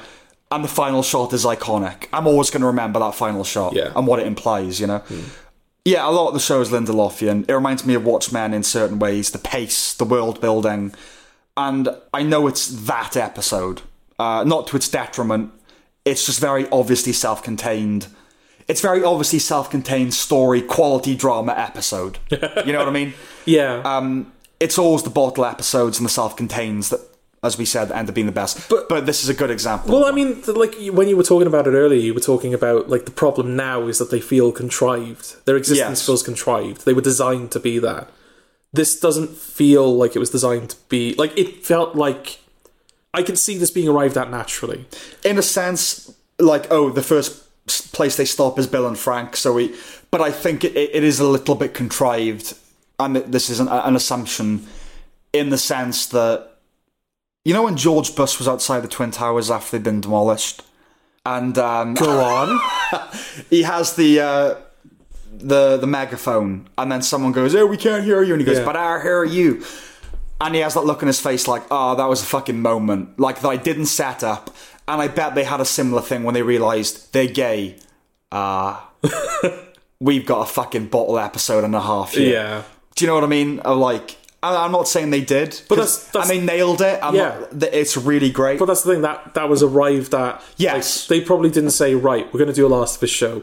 The Bill and Frank episode is going to be this self. It's, it no, wasn't. but, the it, first but it thing. does feel like any opportunity to be diverse, they really jump on it. So in the game, it's like alluded to that they were gay. Yeah. And then it's kind of proven when she finds the gay porn mag and Yeah. like his emotional reaction to him is like, oh fuck him then, you know. Yeah. They they've done something they go the opposite way. The two don't fall out. Like it's a genuine Romeo and Juliet Hmm. kind of love story. But even without the tragedy, like it's sad, but it's a happy ending in Yeah. a way. Yeah. It's just this lovely little story. But the fact that they it was alluded to they were gay, they obviously went, right, we're doing gay. Yeah. You know? Uh, anyway, that's episode three. Really good. Yes. Really good. Okay, episode four, five, and six. Oh, okay. Speeding up now. Well, because they they are kind of just let's get things moving. Yeah. Uh, yeah, they get a move on episodes. The first egregious example is in episode four of replicating the game, uh, which is the editing of um, her falling asleep. Like, I'm not tired, and then the cut to her being asleep, Oh, right. Okay. uh, which is lifted directly from the game. Yeah. Well, yeah. It, there have been other examples, like the interaction in with the daughter when she like gives him the watch. and Oh, he yeah, pretends yeah, It's yeah. broken. That is shot exactly the same as well. Okay, okay. Well, th I think this is the first one I noticed because Okay. that's a, a memorable cut. you Yes. Yeah. know. Whenever this happens, which is principally in this episode and the finale, it's really jarring to me. It's interesting, isn't it? Because yeah, whenever that happens, not necessarily like in concept this is similar to the game, or even just moments where the dialogue is lifted. It's like, oh yeah, it's from the game. When it's literally like, oh, that's the game. Edited the same. yeah, it's edited the same, it's shot the same. It takes me out the show. Completely. And it's really interesting because it's like, well, it is an adaptation. Mm-hmm. This is well within the boundary of what's expected from it. Mm-hmm. It's just interesting that in this instance, it's it has that effect on me where Yeah. it doesn't ruin the show, but I'm suddenly aware that I'm watching a show when Yes. I see that. I I agree with that. I think one would probably benefit f- from having no familiarity with the game. Yeah, absolutely. Yeah, The Henry and Sam stuff is fine. yeah, the brother stuff when he's with the they're with the brother that's fine Mm-hmm. in their community that's kind of all i've got to say about they're fine decent they're moving the plot forward episodes yeah. there's nothing there was nothing standout about them for me other than they made um, sam deaf which he isn't in the game Yes, which again feels like a oh we could do something with that you know yeah. But I mean, they're in a world where, I mean, one of yeah, the, yeah you one, know it added to it yeah, one of the the major enemies they face is an enemy that hunts via sound. Yes. and you've got a deaf character. Yeah, yeah, it yeah. makes perfect sense. but it, it made the two closer as well because not, not not many people could communicate with sam Yeah. so it made the brothers closer Yeah, you know? absolutely. uh, episode 7 Are we are we here? yeah Oh, we're here. yeah yeah Hehe. Uh, I really do understand how people could get frustrated by the diversions from the plot. I embrace them if they're good. This is not one of those examples. no, It's of next to no interest to me. no. And I, I really mean that. In fact, I watched The Last of Us with my father, Yes. and I skipped episode 7 without telling him. To Oh, s- really? To see if he noticed. And he didn't. Wow. Okay. Because episode 6 Is he ends- watching the show? Just, just- Well, think- give it the benefit of the doubt. Is he actually watching? episode 6 ends with Joel being stabbed. yeah. and episode 8 starts with like he's been patched up but he's still like out of it and they've been in this house for a while which is perfectly within the remit of what the show would do anyway Yeah. so no you miss nothing Okay. nothing at all Because you said to me before, that, like there is in the most charitable of Yeah. universes, this episode does have a point right in that it kind of explains a character beat for Ellie that the show has kind of already explained. well this is yeah we'll I'll, we'll get to that um because I was going to say, other than that, this is what episode three could have been if it was done badly. yes In that it, it has literally no, there's literally no point to it. right except gay Yeah, but you've, but you've already had that, so it's like, gay, Ellie, but- well lesbian then yeah, or but bisexual whatever the fuck she is I don't know. Yeah, but like, but we've done this. You've Yeah, I had know. your moment. I know. It was the whole episode of wandering around a mall. That's what it was. And because it's a tangent, it makes it particularly grating. You know? This is the worst episode, I think. Oh, absolutely. By this point in the show, this is the point. We've taken it as given that Ellie wouldn't leave Joel Yeah, behind. There's enough of a bond now, especially so in episode six, he's gonna leave her with the brother. exactly. Yeah, And she's like, everyone's left me, and now you're gonna fucking leave me. And then he says, well, it's your choice, and she stays with him. yeah, I didn't need an hour of television to contextualize a decision that I already knew she would have made. yeah, yeah. yeah no, it. genuinely, that's it. So all it has to go, all that it can offer me is a really great self-contained story. Yeah. which it didn't. Yeah, because what else could this episode? What else could this episode have served? Like in terms of like its existence. You've got that moment, which is like, yeah, that is genuinely what it's Well, e- doing. Ellie refers to uh, that she's she's killed before, yeah, and we now see who. yeah. We don't. Yeah, we see who. We Yeah, don't. we don't see her doing it, but we see that it would have been it would have hit her emotionally. Yeah. But we already got that that Yeah. she had a friend called Riley that she, you know, Yeah, I know that already. Yeah. I know that people have had to do horrible, heinous shit in this in that, the world of the show. Hmm. It, it uh, genuinely it's to introduce the idea that she isn't straight. But we knew this already, right? Did we? Um, okay. Well, I, obviously, I'm coming from the spe- perspective of someone that is familiar with these characters. Yeah, yeah, yeah. Prior to the show, Yeah. not necessarily a fan of the game, just like I, I played it, I Yeah, knew it, yeah, I, yeah. I knew what to expect. Two is a fucking drudge in it. But go on. Oh, I can't. I, in a way, I can't wait for two yeah. because it's just fucking miserable, It's so miserable. and I I want to see how they fix it because they do need to fix it. Two, uh, The Last of Us Part Two is one of the most divisive games that's come out in recent memory. Yeah. because there are people that genuinely and ironically will put it at the top of like best games of all times list. It was. It was number one on one list I saw. Yeah, and then there are other people, sensible people, Yeah. who think it's borderline unplayable. Well, I think I'm trying to remember what they said when it was at number one. It was like, look, like it or lump it. This did more to advance gaming than any other game in history. Yeah. Now I don't know what that's. I f- No, no, I- it didn't. I intuitively feel that's not true. Yeah, it's it's Um, absolute bollocks. But like graphics wise, it's fucking amazing. It's, it's still, it's not. I, I, I would no, say I- it's, it's not even the most impressive graphics jump of its generation. No, no, I'm not even saying jump. I'm just gi- giving it its due. Yeah. It looks amazing. The Yeah. first one looks amazing. The second one looks even better. Yeah. I. It's it's just more horrible to look at because it's bleaker. Yeah, Uh, and everything about it is bleaker, and it's Yeah. not as interesting, and it's not as anything as the first yeah. one. Ellie is less likable. Joel Yeah. has done a hell of a disservice. Yeah, it's spe- it's way too fucking long, and I don't think there's a single redeemable character in the entire plot. Well, it doesn't really know what. it- It feels like it doesn't know what it is. So, like the first game, even though it's post-apocalyptic and like it's oh we've got to do horrible stuff in the post-apocalypse, that relationship between Ellie and Joel carries it. Yeah, It's not the kind of show, uh, s- game rather, where it's bleak in that particular way, Hmm. where it kills off the main character in such a violent, disposable way yeah, Hmm. like Sons of Anarchy did that, and for that show, unlike The Shield, where they were like unrelentingly, they could do things like that, Yeah. and you go, oh Jesus, that was fucking dark. yeah, But that those shows exist in an incredibly dark universe, Hmm. and The Last of Us, for all of its post-apocalyptic stuff, doesn't. Hmm. It's not as dark as that. It's just not as dark as that. Even when you get the fucking cannibals in the next episode, yeah, it doesn't go that dark. The way Joel is disposed of in the second game is just miserable. yeah. It's not dark, it's miserable. Yeah, you, it's know? interesting watching people's reaction to it Yeah. as well because I think the brutality the brutality of it is obviously supposed to be the I I think the idea is that it's supposed to be gut wrenching. Yeah, yeah. and it does put you in the same position as Ali, where it's like right. The person who did this, they're fucking dead. I will, I will doesn't- hunt them to the edge yeah. of the universe Yeah. to avenge Joel. But watching people's reactions to it, people got angry about it. Well, that's They were what- like, "How Hmm. yeah. fucking dare you do that to That's the Joel?" thing. I don't I'm not connected to it, so I didn't have any emotional reaction either way. But it, it's not sad. Hmm. It's not sad when he's killed. It's just like kind of disgusting, but not in the way that you that it should be. yeah, it's like yeah, anger is, would be the correct response if you- if you're really into those games. Yeah. it'd be why would you do that? yeah, That's just because it's like um, gratuitous. Hmm. That's why because it feels gratuitous. It's like you've done that for its for the sake of it yeah, to be shocking and Mm. to uh, as an exemplar of oh look how brutal it is in this world. But like I kind of knew that. I didn't. Yeah. you need to do that in that way. You know.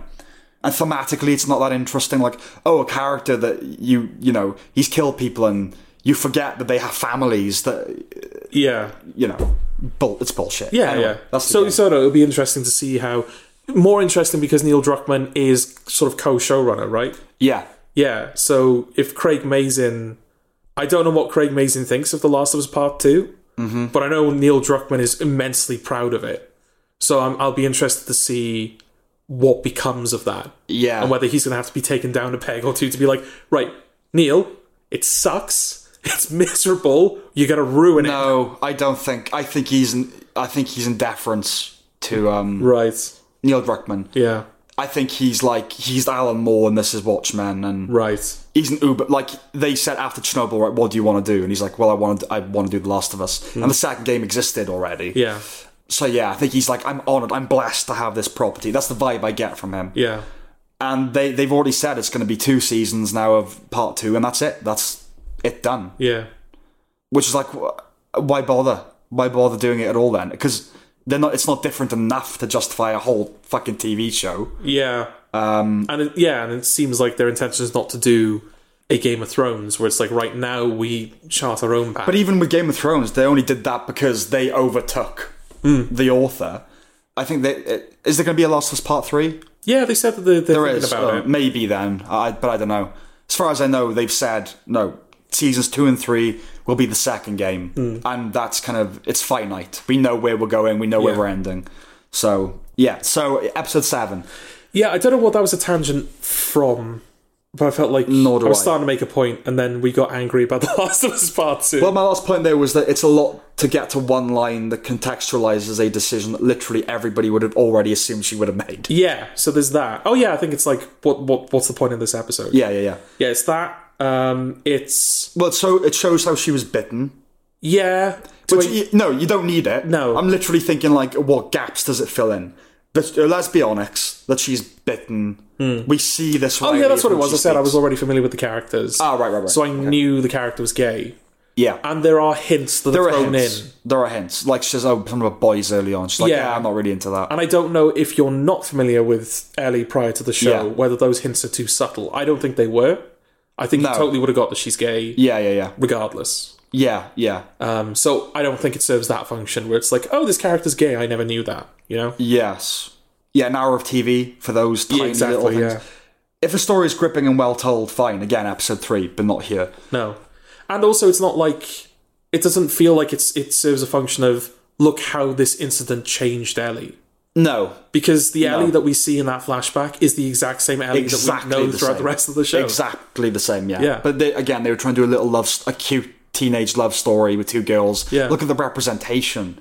Again, it, th- it- those that's what bothers me. The thing that bothers me, other than Bella Ramsey's performance, the most about The Last of Us is those things where they, c- my sense, and maybe it, I don't know, it's a complete like interpretation is that when they had a chance to be quote unquote diverse, they fucking ran, really ran with it. You know what I mean? Yeah, we'll do an hour lesbian thing, we'll do an hour gay thing. and I don't have a problem with those because, like I said, episode 3 is amazing, but it just feels opportunistic and a bit. Ugh, I. Eh. in a way this this one made more sense because this is an adaptation of post game DLC. Yeah. Yeah. A prequel to the game, but it came out after the game did. Mm-hmm. And it's like, oh, we finally have the chance to properly integrate this into the story of The Last of Us 1. Yes. But I, I mean, you know, the fact that this was written after that story was written, it shows that it's is- like Is the DLC walking around a mall? I think so. See, that's what that's what the one thing that winds me up about those kinds of games. Like you said, isn't Last of Us considered like Oscar bait to some degree? To a lot of people, Yeah. when, when it came out, yeah, it was called um, video game Oscar bait. Yeah, And I, I, I, I, I, I think I know where you're going with this. Where it's like this, it's not. yeah. No, I think the Last of Us isn't. The game isn't. It's like it, it, I think it would be fun to play. Yeah. It just also has that kind of oh, it's a story, but that is Oscar bait shit, where Yeah. it's like indie gaming. Oh, you're just walking around a thing and you're talking to each other, and I want to play a game. Yeah. I'm I'm less familiar with the Left Behind yeah. DLC. I don't know if it is just that. My impression is it's just that. I could be wrong. yeah, But um, yeah, I think at the time it was called Os- I, I think it was because of its tone yeah. and the maturity of its presentation. Because at the time, a lot of AAA games were behaving like that. Right. They are now. Like most games that come out nowadays are tonally, or at least in their kind of core presentation, they're very akin to The Last of Yes, Us. yes. God of War is a perfect example. Yes. You look at how that franchise started as this kind of spectacle slasher. Yeah. And then the last two, it's Kratos and his son hunting through the wilderness, and it's very Last of Us, where it's like it's their relationship. I think that mo- a lot of modern gaming could be condensed to the song "Getting to Know You," but in like an eight-bit version. yeah. That's what it should be. Yeah, there are a lot of precocious kids in the show. Um, Storm Reed is the worst. Is that She's just the Riley? worst. That's Riley. Yeah. Yeah, she's not very. Yeah, I didn't like her. These older than their years cocky kids that talk in sass and sarcasm. They're very annoying. It feels like young person acting, and I just don't give a shit about their relationship. the look on Storm Reed's face when Ellie's being impatient, that like, come on now, wait, come on, I've planned this out for you. I just wanted to fucking smack it off her face. um, I Hmm. think there's an anxiety about writing kids to be too kiddie. and there's a sense that there's an element of subversiveness to kids swearing Hmm. and smart mouthing and outwitting the adults. But at this point, I would say that that's more the rule than the exception in entertainment. Yeah, I wouldn't even say subversive. I think it's just it feels more akin to how it kind of is. That's the sense, but I Yeah. don't think that's an accurate sense. No, not not like well the way kids act around each other. yeah, I think it's closer to that. Like like with Stranger Things, for example, that felt like they wanted to write kids the way they interact with other kids rather than the way they act with other ad- adults. but I don't think they get it right. I think I'm not saying they, yeah, yeah, they got yeah. it right. I'm Yeah, saying, that's that, what I'm they're saying trying that to do. I think that's the goal. It's like it's, yeah, it's yeah. an adult going right. How did I talk to other kids when I was a kid? yes, and you forget. Yeah, And if Juno didn't set the trend of, you know, that smart mouthing teenager thing, Yeah. it was instrumental in, in its pr- proliferation. But that film was particularly heightened rapid fire dialogue and it worked tonally for what that film was. I don't think teenagers are all dumb and they can't be witty or clever. We were teenagers. I like to think we weren't complete idiots. yeah, But it's like writers try so hard to avoid writing them as children that they overdo it in the opposite direction. I didn't love Eighth Grade, the film, Hmm. but he nailed that. How teenagers talk. yeah. I feel like he did. He nailed yeah. it. He got it. He remembers what it was like, and I feel like he interviewed Hmm. teenagers stuff like that. And yeah, adult, you do. I I wouldn't know how to write a kid. no, I write kids like I've seen kids being written in films. yeah, Yeah, so this episode, it's not enough to write off the show, but it was a massive miss. Yes. A massive miss. a shame that it came so late as well. Yeah, The I show's know. Run. Hmm. I know. So episodes 8 and 9. Scott Shepherd is very good. Is that the main? Yes. Kind of- yes. Yes, the leader of the cult. Yeah. Essentially. On the rewatch, so I really liked episode 8 when I first saw it. Hmm. And it's not as strong as it initially was. It's probably the third best episode for me. Okay. But I think it's because it came on the hot on the heels of episode 7. Yeah. Like, ah, breath of fresh air. it's still one of the better episodes. It's a bit darker, a bit more ruthless. But this is the point I alluded to earlier. At the conclusion, after she's killed the guy, and Joel's comforting her and calling her baby girl, it didn't really land with me. Okay. And I know there's no exact science to this. I don't know if they needed to wait longer, whether it just doesn't click 100% for me because of her, but it felt like their closeness had been accelerated and it didn't fully sit right. The problem is, from one episode to the next, it says like two months later. And within that, there's an implied um, relationship Yeah. but I need to see it. Yeah. By the point where he's like, because he's so indifferent to her for most of At first, he just hates her. Yes. Then it's like, you're just a package. Hmm. Then he's just like grumpy. And then, like, he, he laughs once or twice at the jokes. And then slowly, he's like, I guess you're not terrible. And it kind of goes from that to baby girl, baby girl. Yeah. And that was too much of a leap for me. I needed a bit more between. Uh, Yeah. I mean, at the same time, I know the circumstances are so horrific. He's like, it activates the dad in him. yeah, because it's, it's not just the, the the severity of the circumstances, but it's like he finally. It's the same with the last episode as well. It's like he finally got to save his daughter, isn't it? Kind of. But he doesn't though in this one. That's the th- she saves herself. yeah, he, just finds her. Yeah, look, okay, the yeah. last one, yeah, yeah, yeah. it does. Yeah, the last one. If they'd done a bit more work, I I, I could have run with that. But like, he's he's the character's at a point now where he would do what he does in the final episode. Yeah. But it, it was the baby girl that's so intimate. And again, I know that, but he doesn't even know what's happened. It, all he sees is her running out of a burning building. Yeah. It's like baby girl. I, I don't know. In the game when it happened, I remember it feeling fine, and it didn't in the show. Yeah, but, uh, that's the thing. But, They, they skip three months on one episode. That's cheating. yeah, but with um, I mean with the game, because like, what would this be? If it was episode eight, this is what the just coming up on the eighth hour that we've spent with these characters. yeah, yeah, yeah. In the game, while not having experienced much more in terms of story and character development, I think that's like the twentieth hour you're spending with those characters. You're also dying and having to replay a lot. Yes. So you're spending even more time. Yeah, you could have spent weeks with Joel and Ellie at Absolutely. that point. And yeah. I don't know if that's just a limitation of the form that they've adapted it to. There's also um, there's something to be said for an unconscious, passive development of the relationship. When you're just walking around in areas doing your own thing, but you're still talking to it in the background. Hmm. Yeah. It, it's like it bleeds in more deeply. Yeah. uh, rather than like focusing on the character doing this this emotional beat. I know it's counterintuitive, but I think there's something to that. Yeah, absolutely. Yeah. You know, I think if you sat and like fucking listened to a podcast, it wouldn't be as good as just having it on. yeah. You know, it's weird. Yeah, yeah. The finale's a disappointment. Oh, really? Yeah, yeah, yeah. Okay. It was a big disappointment. I wish I, at that point, I wish I knew nothing about the game. Okay. Because it, it is the game. It is Yeah. just hands up, straight down. No, hands down, straight up, the game. um, and I've tried to avoid making comparisons as much as I can. And again, I don't care about the faithfulness. You can't help but stack the two up against each other in your mind to some degree. But when the plot follows the game to the letter, you're waiting for the surprise that never comes. Because I'd seen episode three, and because of the pre-title things in episode seven, as t- horrible as it was, I was waiting for okay, so how is it going to end differently then? Hmm. What additional thing do I get that I didn't get from the game? And I didn't get anything. Okay.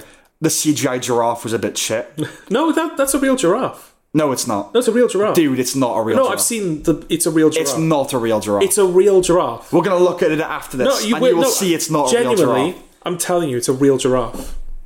No, it's not. No, no, it's I'm sorry. I'm not lying to you. It's a real giraffe. They're feeding a real giraffe. They're feeding a real giraffe. You'll have to show me because I do. It, Yeah. it looks like a CGI giraffe. It looks No, like it's out of the game. I, I don't know if the environment behind it is green screen. It might be. yeah, okay. because there's there is a lot of that, and like I don't think that the the green screening and the CGI is ever bad in the show. No, it's not. The effects are usually pretty good, but Yeah. you can usually tell when they're against the green screen. yes, you can. and I don't know what whether that's just that's just the reality that we live in now, where if you're trained to a certain degree in that's the it. language of film, Yeah.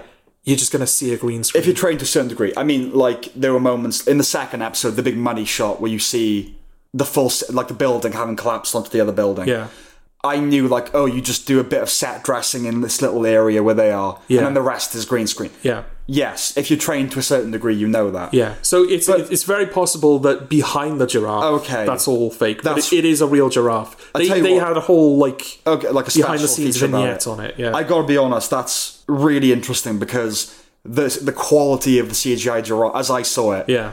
was a big turn off. Oh right, I okay. thought that really is not good. okay. And you'll tell me it's a real giraffe. it's a real giraffe. Okay, all right. Um, Yeah, because Bella, yeah, I think they had an interview with Bella Ramsey where it was like, so what was it like feeding a real giraffe? yeah.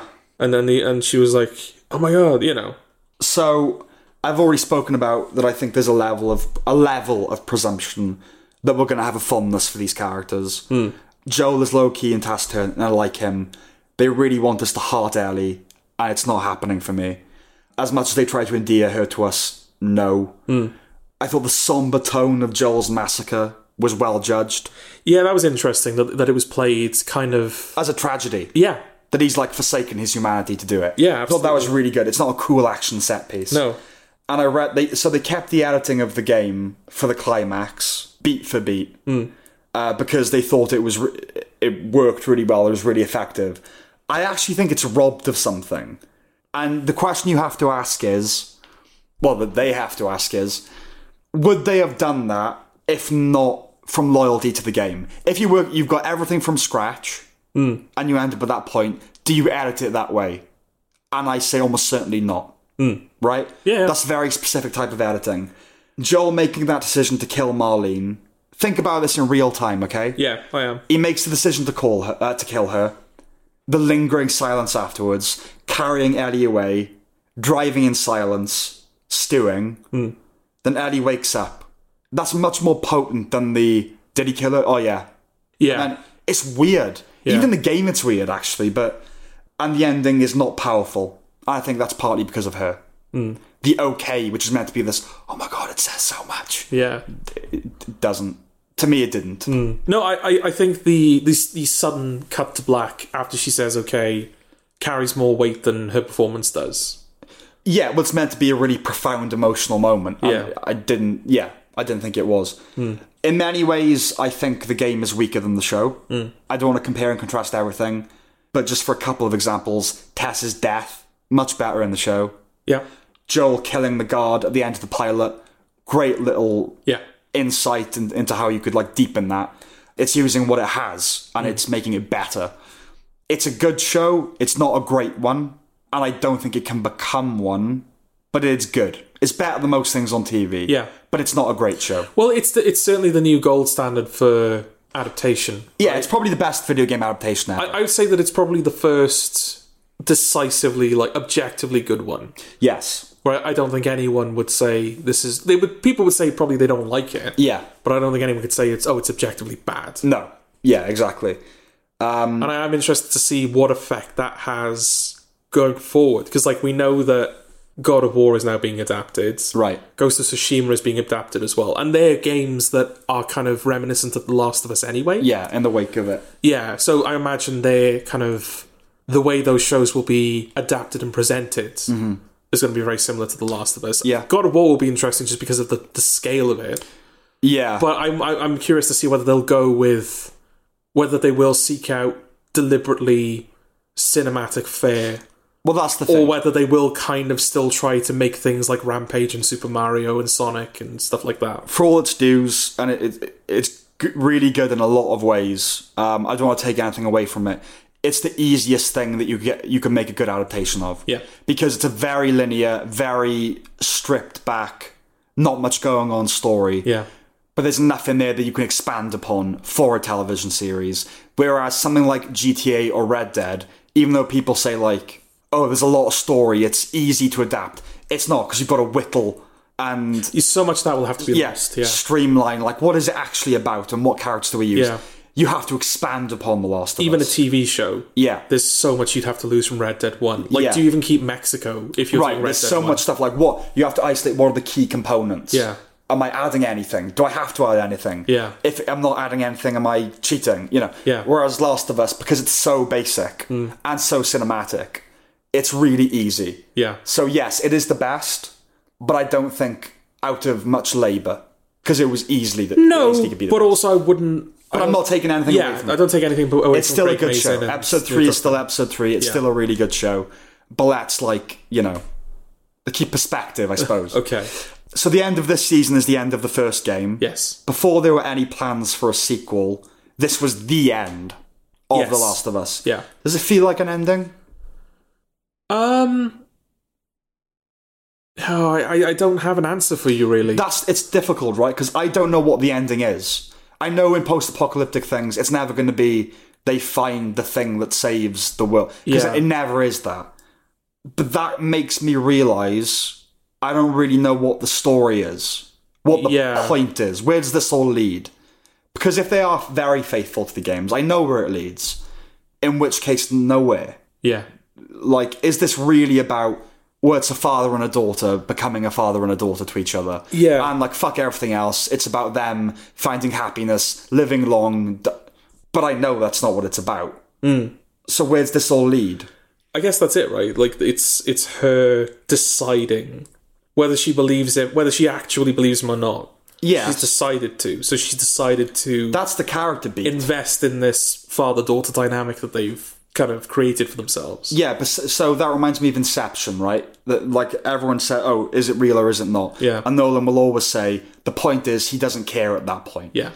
But that works because the whole film, he's checking whether it's a dream or not. And when he actually sees his kids, he's like, fuck it. Yeah. There's nothing about this ending that suggests anything about her growth. Mm. That she's like, she's always been very, no, I want to know what the truth is. And, but, and now she's willing to maybe accept a lie because lies are sometimes better than the truth, as Alfred Pennyworth would tell us. Yeah, no, but I think I feel like she's always the first to reject Bullshit. yeah, But do, do you think that, cynicism and like, oh, we can't save them. No, we must try. And now she's finally reached the point where she's like ignorance is the best thing here. But do you think that really says is that central to what that story is about? I don't think it is. It's not like the the, the main theme is. I mean, it- do it- you do, do you del- delude yourself? Do you lie to yourself? Do you- yeah, well, it brings her more in line with Joel, I suppose. like, about- yeah. like those two have now. There's now something that they have in common beyond their relationship that they share. not to jump ahead. Doesn't the truth actually make her stop talking to him? I'm ta- well. I'm talking s- specifically about this now. this but story. Is it that she's choosing to believe him? A- As in, oh, I know it's bullshit. Yeah. But we'll have an agreed upon lie.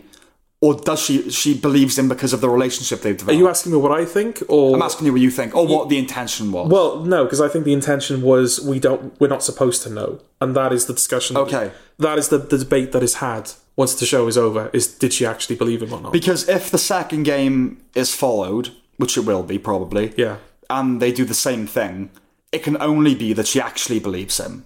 So it's more about the the depth of the relationship they've developed. Where Yeah. like, I'll just take your word for it then, Yeah. because you're my protector. It can't be that she chooses to believe it. It's that she actually believes it. unless that's Craig Mason's one contribution. That well, that he changes that. Yeah, it's like no, she didn't believe him, and we're going to see how that affects Maybe before Maybe. you decide to brutally murder him, Neil. Druckmann. Yes. Well, that was that's it. That's the Last of Us. That's Yeah. that's all I got. Okay, so yay. I mean, overall, Broadly, it's, yay? overall, it's a good thing. Yeah. I, I just think you know, th- there's a lot to say against it as well. It's it's a weird kind of mix I've got, Hmm. which is I think it's better than most shows, but when people talk about how good it is, I kind of want to caveat it with, well, hang on, Okay, you know what I mean? It's that weird, like, yeah, it's good, but fuck it, like, it's not. It's not A star television. It's like B plus or A television, okay. and she's a part of the. She's the biggest reason. Yeah, why. part of the problem. But That's good, right? Having television worth talking about. Oh no, absolutely. Yeah. it's a it's a good thing that it's in the world. I Yeah. wouldn't want it. Yeah, I like it. okay. Oh, I like it. I just don't love it. Okay. Um, are you going to show me a giraffe? Is that what you're going to do right now? Uh, well, yeah, I was sort of get, uh, sort of getting an article up ready, Okay, um, and yeah, there's one here. Well, yes, the, yeah, yes, the giraffe is real, and his name is Nabo and he lives in Calgary. Uh, because I was I realized that I was being very like firm about it, yeah, yeah. yeah. and I knew I was right, Okay, but, but um, because I was being so firm about it, it started was to like, doubt yourself. well, no, I'm just gonna be proven wrong now. Did you think it was a real giraffe when you first watched it? Be honest. I didn't know. You didn't know. Okay. I didn't know. I, I suspected it wasn't. Yeah. But I think that was just because, well, they're not going to get a real giraffe, are they? Well, that's the thing. I didn't know. I didn't know. The other giraffes are definitely CGI. yeah, probably. Yeah. So the beginning of this article is like some people thought the CGI It does look. was dodgy. yeah. I don't believe him. I don't believe It's a it. joyful moment for Ellie, blah, blah, blah, blah, blah. Bella Ramsey talking about how amazing it was. Uh, Craig Mazin talking about how amazing it was. And then it just stops loading. That's really annoying. We're going to look this up. That's the game. He might be comped in. Huh? He might be comped in, or like I said, there's Oh, a, there's, uh, there's a right, green yeah, yeah, screen, yeah. which is maybe why it doesn't look 100% real. Yeah, fine. Does you kind of seem extra quiet? Well, just, I try and divorce the scenery from it. Okay. Just look at the giraffe itself. The way it moves, even it looks. Hmm. Do you know what I mean? No, it's mu- the muscles are too um, like there's too much detail in the way the muscles are moving, Do you not get? and the, and the tongue as well. That's not a fake tongue. There's something wrong about it, George. May- I'm, it I'm not. must- I'm not disputing Yeah, yeah, that. it must be keyed in then. That is not there with them doing that. I'm telling you that right now. It's not eating the thing from her hand Where's she going? Come on, come on, come on. to the outing bay. well, there's certainly some VFX in the scene, elements of the stage featuring CGI, such as the blue screen background. Yeah. The team used real giraffes from the Calgary Zoo. Mm-hmm. And they've oh there you go. They've even got behind the scenes. Yeah, I want to see behind the scenes footage. Of I'm, them. I'm loading it up Yeah. now. It's not footage. They're stills. I, I want to see footage. No, no. The stills are like with the blue screen and everything. Right. So that ev- That's ev- not the that, that's whole, not compel. I know. I need I need a camcorder. yeah the whole scene, everything except them and the giraffe is fake, but the giraffe Yeah. is real. That doesn't look real. Do you know, I don't know what it is. Um, It's a giraffe, mate. you can't deny that's a giraffe. It's got blue reflection on him and anything. He's clearly there. yeah. But what I really want is like camcorder footage on the ground, Yeah, like behind the giraffe as they're up on the thing feed. You know what I mean? Like that's what. I, that's I- what- yeah, but I don't know if No, no, but that's what I need. Uh, Don't give me stills. stills are doctored. no that giraffe was clearly there. No, okay, fine. I will accept it, but. Right, and for a show like this, right, behind the scenes, they film fucking everything. Yeah. Right? If there's Oh, not. it's it's a conspiracy No, no, now. no. I'm is not it? saying it's conspiracy, but you will, you must admit there must be a fucking trove of footage of that giraffe behind with that giraffe behind the scenes? I don't know. Look, They probably there were probably rules as to like right, you can't put a camera under the giraffe. no, from from a distance, I'm talking like fucking Cloverfield style, like with the giraffe way over there. I mean, this was a production that was probably they, everyone had to sign NDAs. They couldn't you couldn't film. Yeah, but no, for the DVD, I'm talking about. Like, actually, I'm not talking about like some set, set designer getting a cheeky thing on his iPhone. Yeah. I'm talking about like professionally filmed behind the scene featurettes. Well, maybe We'll wait for the DVD to come out. yeah, maybe they will. be. Until then, I will not drop it. Okay, I, I won't bang on about it's it. a real giraffe, mate. it's a real drop. I won't bang on about it, but I need that footage, and I will happily, I'll happily say now that it's a Even real- though it has been proven to you that the only real hasn't been things in proven to that me. shot were Joel, Ellie, that's and the not, that's giraffe. not proof. fucking behind the scenes pictures. That's not proof. Are you accept that as proof? Do you? Yeah. A man who thinks, well, what do you think about the moon? well, it's getting bigger. Yeah, right. So, you can't prove me wrong. well, you can't prove me wrong. Doctored images, AI. Yeah, we could say that about footage as well. You say that about anything. That's the Yeah. point. Yeah. So where's your line? But but when my line is when I see the behind the scenes featurette Okay. showing the actual giraffe. Even though you've And just I'm seen not- a couple. No, no, no, footage. I want footage of the giraffe that's not in the show. Because there is that exists. You don't just go, all right, roll, and then that's all there is of the giraffe. There's going to be fucking loads of it. There's going to be a, a featurette about its transportation, how they chose it, its personality, Well- everything. Considering that this was all done during COVID, that might not necessarily be the case. They, They were- pulled off the show itself. They're going to have Yeah, but they were probably behind-the-scenes limited in the featurette. resources they had access to. Plus, like I said, there's probably rules about So film- hang on, hang on, filming whoa, whoa, with the whoa, animal. whoa, hang on. I'm already saying I'm willing to accept that it's real. Yeah. and if I see that, it will it will prove it, Hmm. right?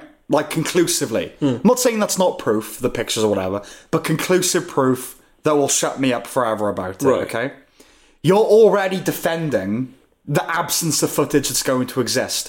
When I think we both know there would be a lot of footage from no, not necessarily. You yourself know how anorexic DVD special features are nowadays. Yes, but they put them online instead. Yes, and you've seen what two, No, I've seen an three videos? HBO Max video with a still that you've already shown me. Nah, you're just being. All I'm saying is there's got to be something additional. You tell me that is all we're ever going to have, or we're ever No, going to have. no, more might well come out. Yes. I guess what I'm- And more does exist. Crucially, maybe there is more footage of that giraffe than the 20 seconds it's on screen. Yeah, but that's stuff that we would never see anyway. They're not going to release unfinished rushes like I'm that. not talking about takes that weren't used or anything like that. I'm just talking about like around the set. Look, when it comes to the everything's filmed. They Hmm. film everything on these sets, behind the scenes stuff, especially with a big thing like this, which is going to have a lot of interest. but like I said, it's worth remembering that this was done during COVID, I'm where aware. I'm aware. they it was were done. limited in what they I'm aware how it was many done people they during could COVID, have. but we've already seen some behind the scenes pictures of them wearing masks. Hmm. So it would just be everyone wearing masks. Look, it's a real giraffe, Sam. No, You just and- have to accept No, no, no, no. And I'm not saying it's not at this point. You're just saying that Listen, I you don't believe believe- that it's real, even Listen, though you listen, listen. When you told me that it's actually a real giraffe, I believed you instantly.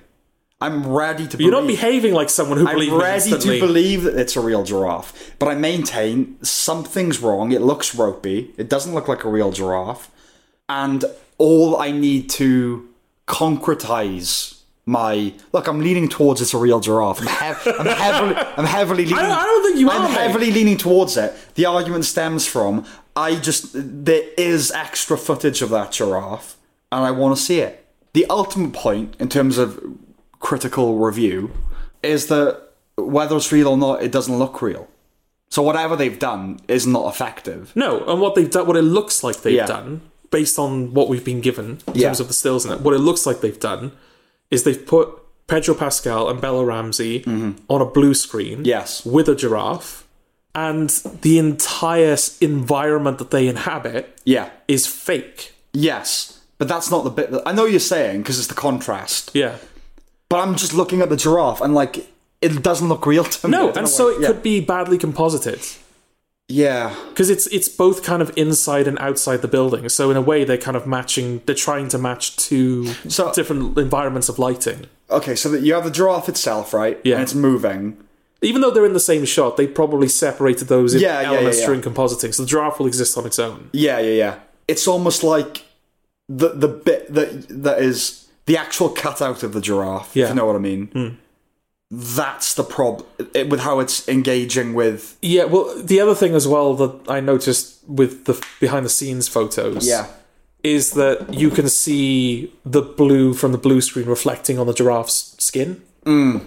So they would have had to have recolored the giraffe, and it's possible that it, it doesn't match the environment Right. correctly. That's probably it then. Yeah, it could be bad compositing, but it is a real Bad giraffe. compo- yeah. Bad com- a real giraffe that they had to do so much work on Yeah. that it's ended up not looking real. Yeah. Because I think Um, if you do pay attention to like when it's eating, like it's t- when its tongue comes Yeah, out in yeah. particular, but when it's like chewing, Yeah, yeah.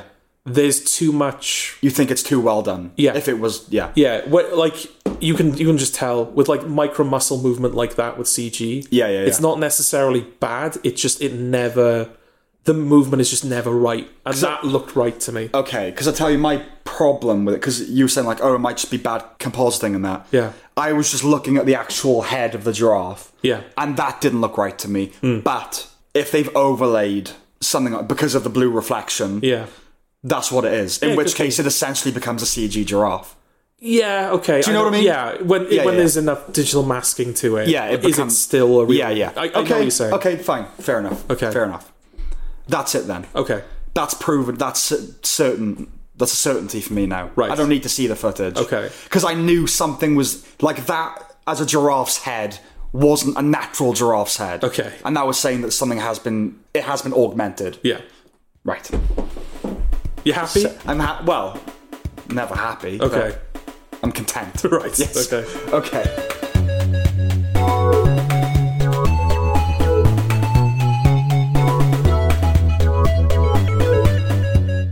Okay. Uh, let's do the Super Mario Brothers movie. Do you know they actually used a real gorilla for uh, Oh, for Donkey for Kong fuck's sake. in this? Well, they didn't re- use a real Italian American. No, they didn't. certain. They did not. Uh, well, the opening scene is the second best thing in the film. Uh, it's pretty much all downhill from there. Uh, the opening scene being the teaser trailer. I was right. Yeah, it Yeah, was. Um, this is definitely a pattern with Illumination. They Yeah. take the opening scene, and that's your teaser. And like, like I said at the time, I don't know whether it was a sign that Illumination it became a great trailer on accident right. because like you look at that and you go, oh, they're just showing me the film. Mm. That projects confidence. Yeah. But in reality, they're not even editing their trailers. They're just lifting the top the front of the film off the timeline and just plopping it into the trailer. Yeah. Although there is edit, like the editing in the film is worse than the trailer. It is. The trailer's better than it. Yeah, Um, but what it does, e- even if you're like vaguely trained, like I wouldn't have known that's what Illumination does. But if you're used to trailers, Hmm.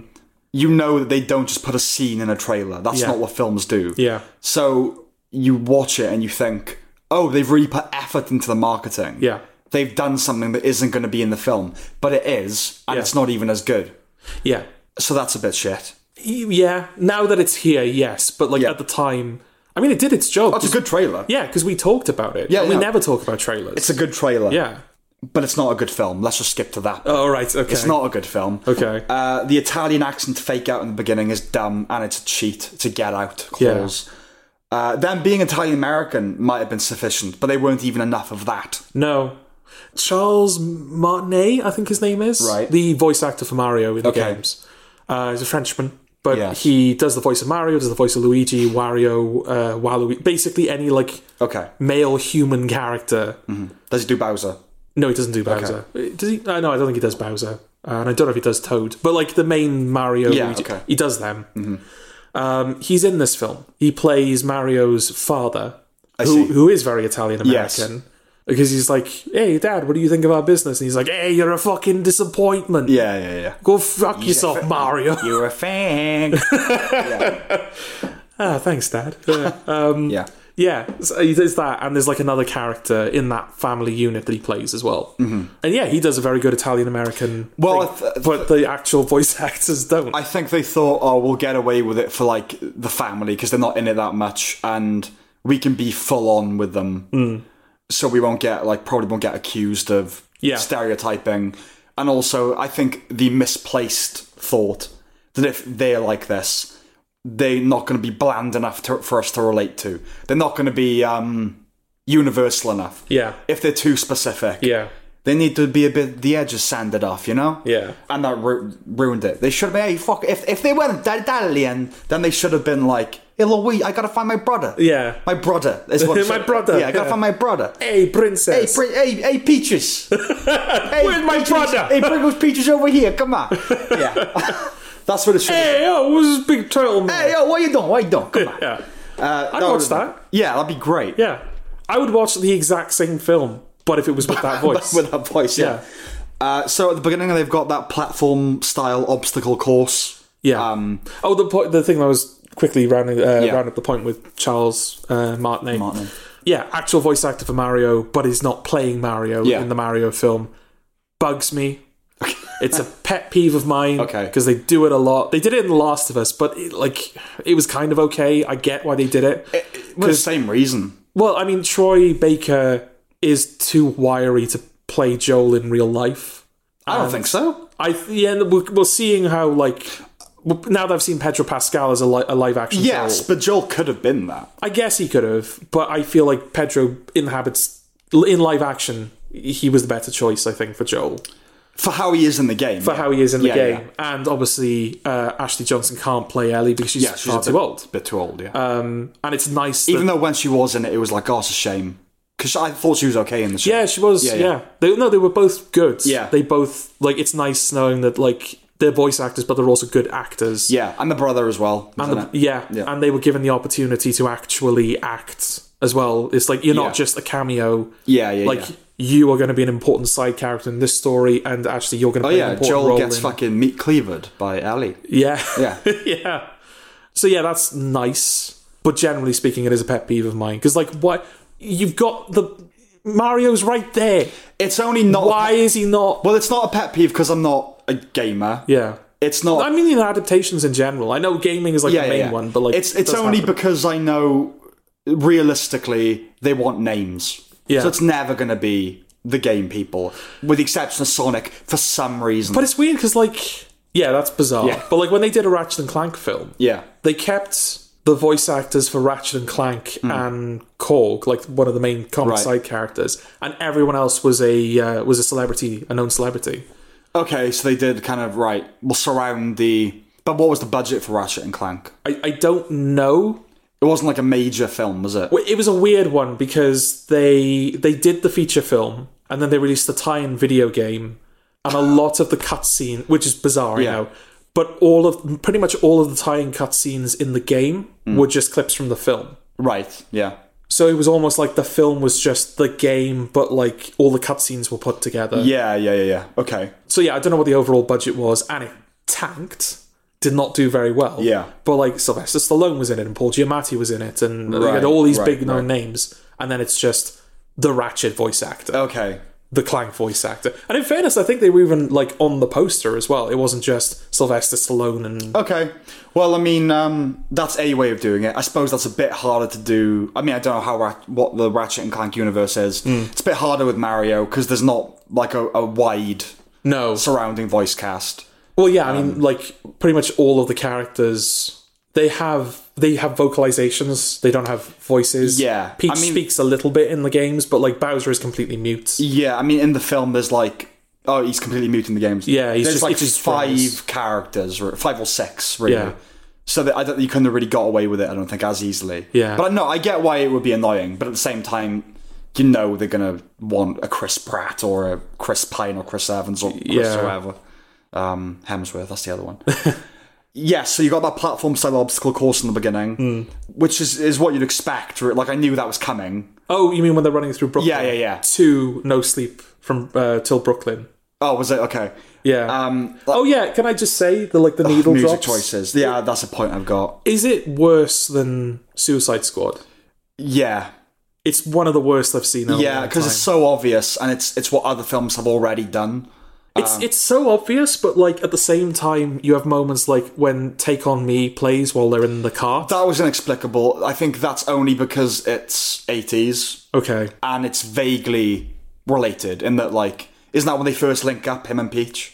no, No, who's who's in the when is that scene? it's when they it's when they turn up at the Donkey Kong Kingdom and the the the blonde gorilla takes them to see the king. And he's just driving them through the, the jungle. Take on me.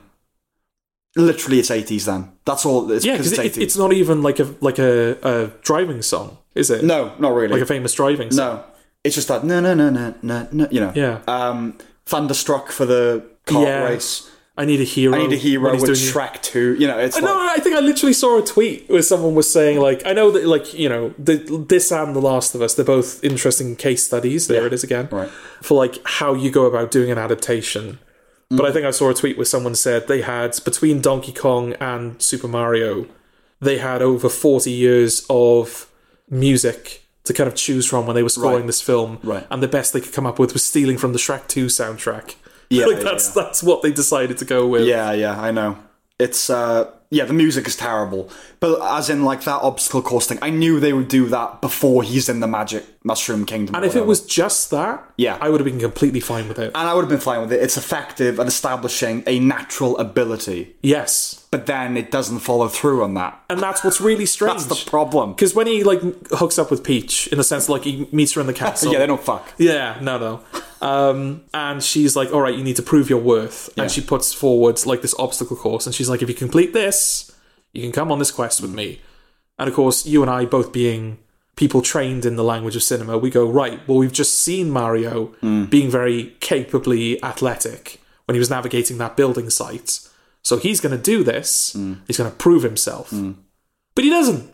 No, He's fucking shit. and they do they do the fake out. Yeah. but they do it three or four times. Yeah. which was really annoying. It would have yeah, been I don't know why they bothered. No, if they were going to do that, if they just Yeah. wanted a moment where it's like, oh, they have to literally do a Super Mario level, Mm. wouldn't it have made more sense? Because Luigi's in the s- in the first one, Yeah. like what the obstacle course, and he's bad at it. Yeah, yeah. Like yeah. Mario is having to keep putting things down so that it's like a ge- it's like you, what you'd have to do in a game: clear the path for someone else. Yeah, And for like the yes, little but brother. opens the door to literally yeah, for the yeah. little brother who Yeah, yeah. can't play the game very well. Yeah. And so surely that obstacle course would be Luigi's way of proving his worth. Right, Or what would be interesting is if Mario does the course, Mm-hmm. but Luigi can't do it. Mm-hmm. And so Princess Peach says, I'm sorry, Luigi, you can't come on this quest with us. And that's how they get separated. Mm-hmm. inferiority. Yeah, yeah, yeah. Yeah, so Luigi out- goes on his own little side adventure trying to prove himself, ends up getting captured by Bowser, Yeah, and that's yeah. how you bring it in. I wasn't expecting wonders from this film, but there were a couple of moments where I thought, okay, if you just done this slightly differently, it would be like effective. So yeah, like that opening thing, I thought, right, so I get that he's good at navigating obstacles. Yeah. Right. But then they kind of reneged on that. And then um, the dog scene, which is the, the dog is the best thing in the film. Yeah. But it's a cheat because it's a dog. Yeah.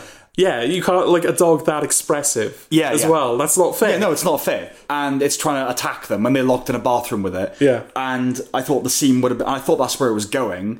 A good opportunity to demonstrate how Mario vanquishes his foe by being clever, Yes. or resourceful, or using his plumbing knowledge yes. in a bathroom. Thought, right, he's not, he doesn't have brawn or might. He's going to outwit them. yeah. And he kind of does that on accident Yeah. but then that falls through. But then the promise that that establishes in the film is also broken because he only ever achieves anything by power ups, Yeah. never by being clever or like really learning anything or doing anything that kind of undercuts the. It's he gets a power up and now he's a squirrel and he's a cat and he's a he's Yeah. big and Because, like, it, halfway through the film, the, they go to the, the Kong Kingdom. yeah, and condom. the kingdom and Cranky Kong is like, I'm not giving you my army unless yeah. you defeat Donkey Kong. Yeah. And and Mario's like, Yeah, I fucking called it. I knew we were going to get the Mm. knew it was Seth, Ro- coming. yeah, the Seth Rogen laugh as Donkey Kong. Why? Because Why does it con- need to continue happening? Because unless it's Steve Jobs or the Fablemans, you got to have a Seth Rogen laugh. Why? I don't It's not even a good laugh. But people like it, and they Why? I don't know. Why, I Sam? don't know. You're I don't know. You're asking me. I hate it. I, I really don't like Seth Rogen. I don't get the Seth Rogen thing. He's fine in those films because he's in a good film. Yeah. But no, I don't get the Seth Rogen thing. No. I really don't get the Seth Rogen thing. it's like um, Jimbo in The Simpsons. It's that kind of laugh, you know? You know the, the lead bully? Hey, Bart! oh yeah, yeah, yeah, yeah. The like the tall, skinny one. yeah, yeah, yeah. with a skull shirt. yeah. Yeah. So, yes, ca- carry on. Yeah, what Donkey was, my, Kong. what was my point? Oh yeah, when he was like, yeah, Yeah. you got to you got to fight Donkey Kong, and Mario was like, all right, I'll f- uh, all right, I'll fight. I'm trying to do the boss, then I can't do it. It's not Br- it's Brooklyn. Brooklyn, Yeah. sorry. I was like, I'll fight you, Donkey Kong, but Yeah. I, I literally can't do the accent. Well, they don't do it, so I don't know why you should. well, I thought it would be funnier if it was like, yeah, yeah. Hey. Yeah, I'll, hey, I'll fight you, Donkey Kong. Come Yeah. on. Yeah, yeah. there you go. All right. Thanks. It's all right. Um, yeah, and Donkey Kong beats the ever lit- living shit out of him. Yeah, as you would. Yeah. Like Mario is on the floor, he is bruised, he's not even he's barely conscious, he's talking nonsense. And then he becomes a cat Yes. and like he scratches Donkey Kong a couple of times and wins. Yeah. I know Donkey Kong nearly falls off the side and he like falls over. But Mario was like in a worse state than Donkey Kong. Yeah. And Ma- and he didn't lose? Well, Mario just isn't really a character in this film. I don't know what his. I don't know who he is. I don't know what he has to learn or what. They, they try and put in a thing about, like, he's going to prove himself to his family kind of Yeah. thing.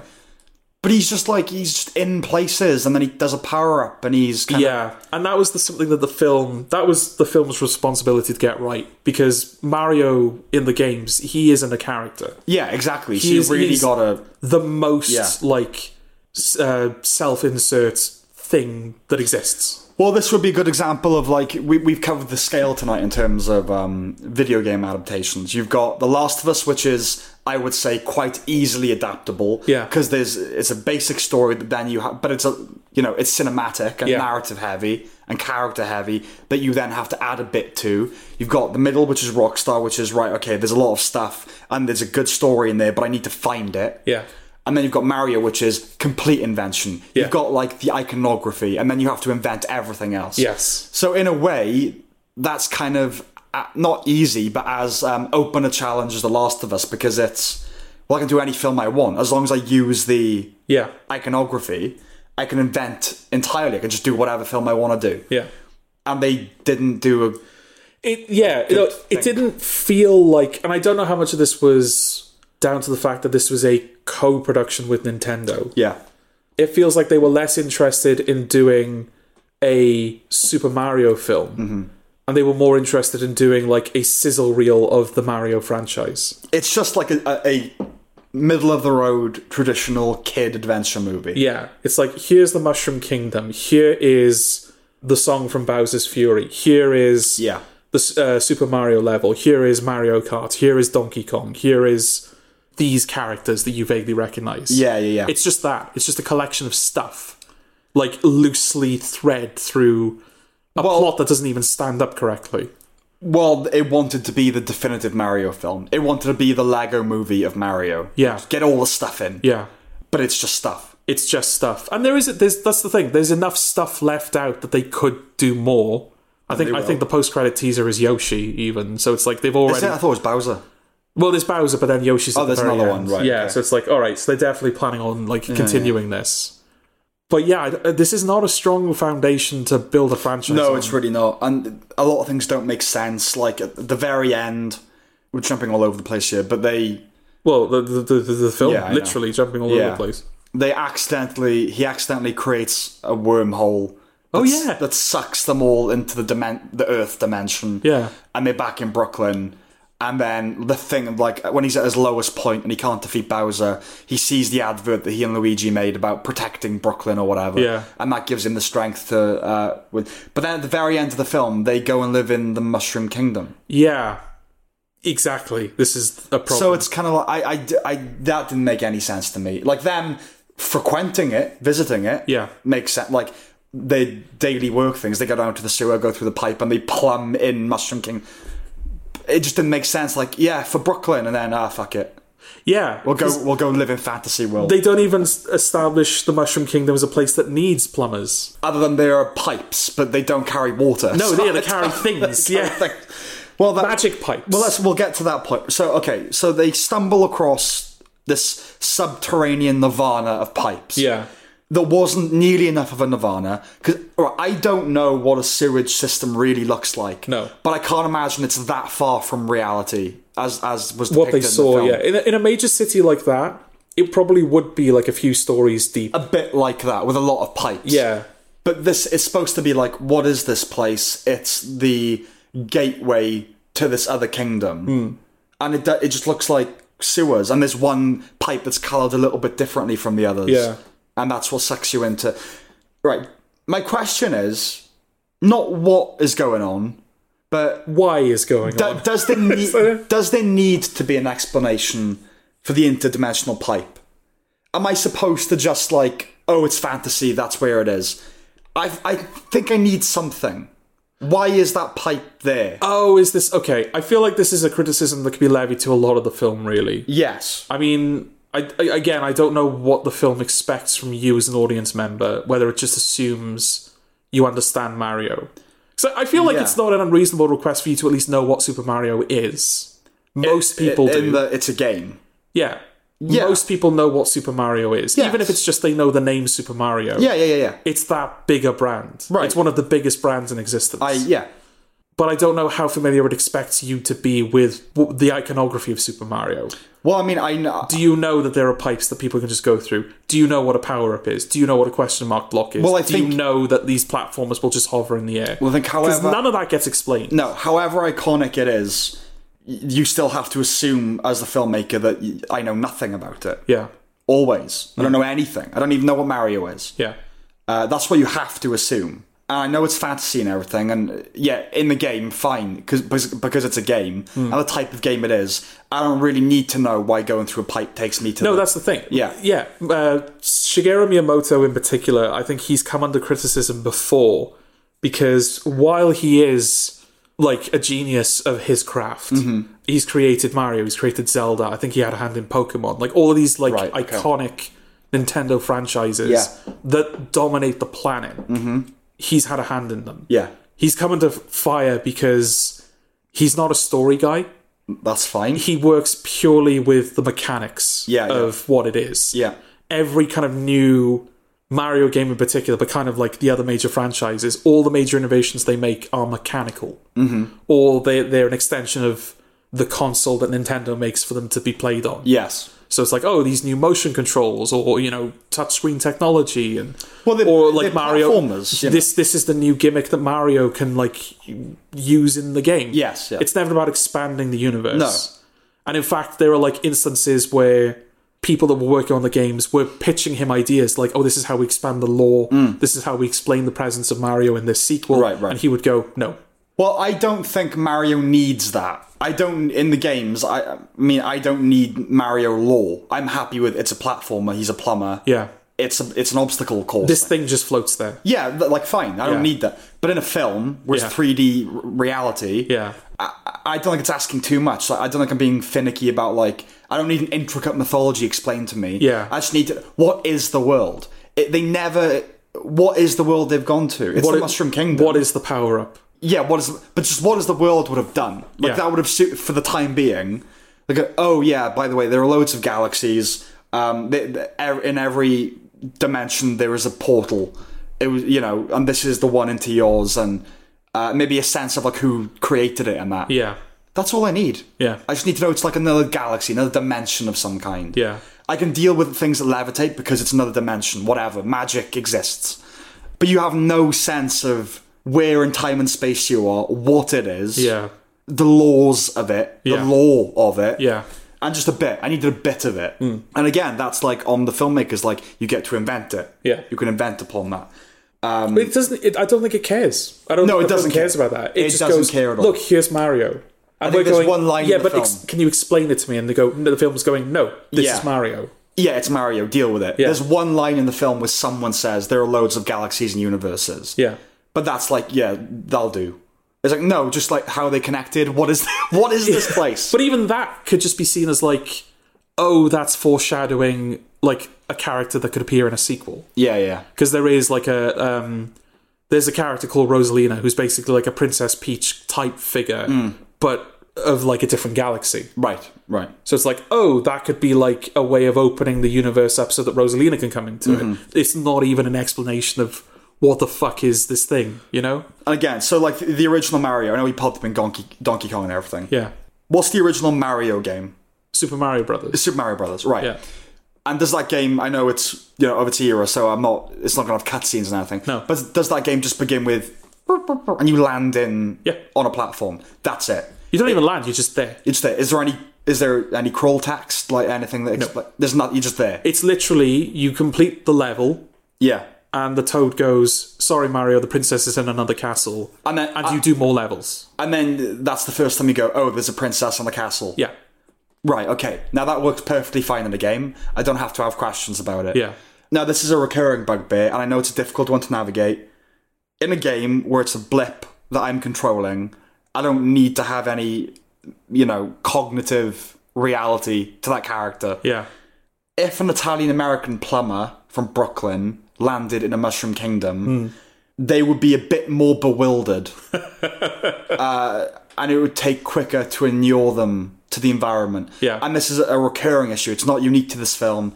Characters that, as far as they're concerned, live in the reality that we do. Yeah. And then they are transported to a mystical land and don't freak out and don't like. You need m- more than like five minutes to get Yeah. over the idea.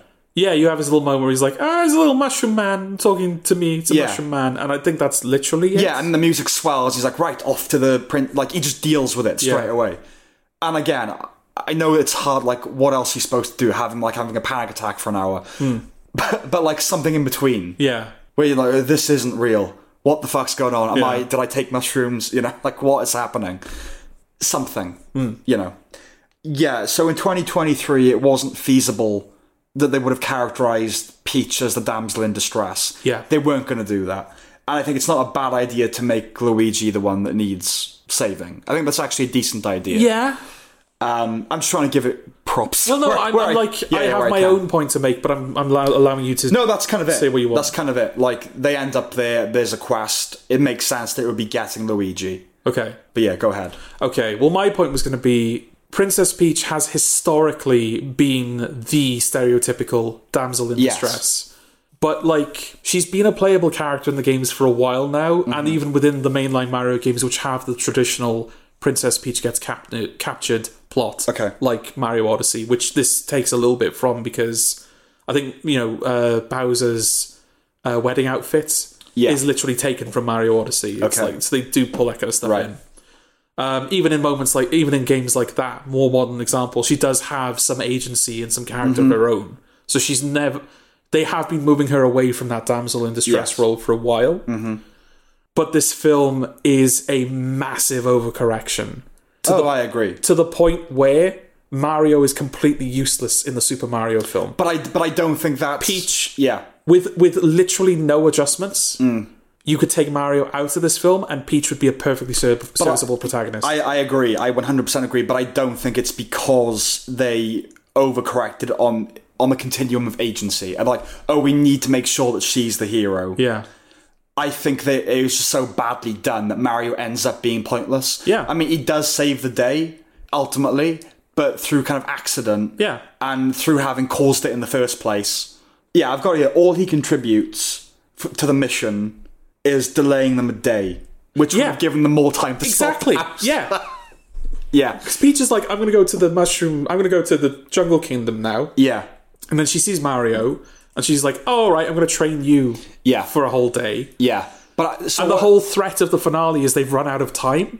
yeah. But if she hadn't done that, she would have literally like, Yeah, but I I think that's all I'm arguing is that it's a failure of writing. It's poor rather than like active.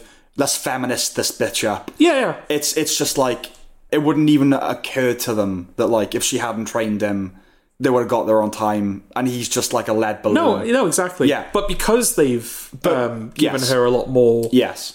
proficiency, Yeah. Yeah. it's so it just so happens that like if Mario had been taken out of that situation, Yeah. Peach would have been able to deal with it just fine. It's one of those like Raiders situations where the Nazis were digging in the wrong place. Why not just let them? yeah, if, if he wasn't around, yeah. there'd be no film. She would have turned Yeah, up to yeah. the Jungle Kingdom early. If she had challenged Bowser, uh, Donkey Kong instead of Mario, Mm-hmm. she would have just be taken a power up and won because that's what Mario did. She made it back to the Mushroom Kingdom when no one else did. Yeah. out on Rainbow Road. Yeah. she single-handedly forced off everyone at Bowser's wedding, takes Bowser out of commission, saves all of the people being dipped into the lava. Yeah. I know Donkey Kong's the one that pulls it up, but the only thing that Mario contributes to that is when Luigi falls, he picks him up. which is like in the moment it wasn't part of the No, he happens to be there when that happened it's Yeah. not like it was all leading to this Exactly. Yeah. And he fucks up by creating that wormhole Yeah. that brings everyone into Brooklyn.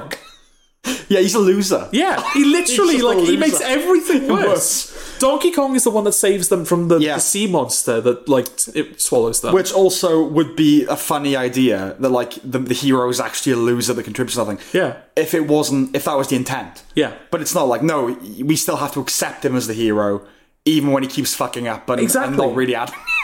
and the ridiculous thing as well is I know what you're saying about like oh saving Luigi is fine, and I feel Yeah, like yeah. I, I gave a good example earlier of like how you can still do yeah, that yeah, yeah, yeah. by making him fail the obstacle course rather than Mario. Mm-hmm. But I guess like the thing is that like all throughout this film, Mario is like he's learning the ways of the Mushroom Kingdom, and he's I, I, I wasn't. Okay, well, if we're being charitable, Okay. let's say that this whole thing, Mario is training, he is getting better, he Yeah. is learning to be a better. Like, he, by the end of the film, he is in a place where he could legitimately take on Bowser. Mm-hmm. Luigi went through none of that training, Mm-hmm. and he's right there with Mario at the end, kicking ass Yeah, yes, because of the power up. because of the power up. Um, Because this is that's the thing. This is the Super Mario Brothers movie. So fucking deal with it. Like they're power ups. Yeah, Yeah, but yeah. no, but like this, this is the Super Mario Brothers movie that Luigi is barely in. Yes, and you s- you said then that this is um, let's be charitable and say that he's learning the ways of the Mushroom Kingdom and he's getting better. What he's becoming a better what? Right? He's not becoming a better plumber. No, He's not learning to be a better brother. No. that's not like that's the thing. There's no character. He doesn't learn. Yeah, he's always been Anything. there t- to cover Luigi's back. Yeah, and when they're in Brooklyn, it's not like he forgets his, where he comes from and then has to be reminded. He's just he's momentarily defeated, Yeah, and then he sees his own advert, which kind of reminds him. Which, when you see it, you go, "Oh, fuck off!" Yeah. because it's one of those contrived moments. But that's the problem. Is I don't really know who the guy is. I don't know what he learned, how he became better.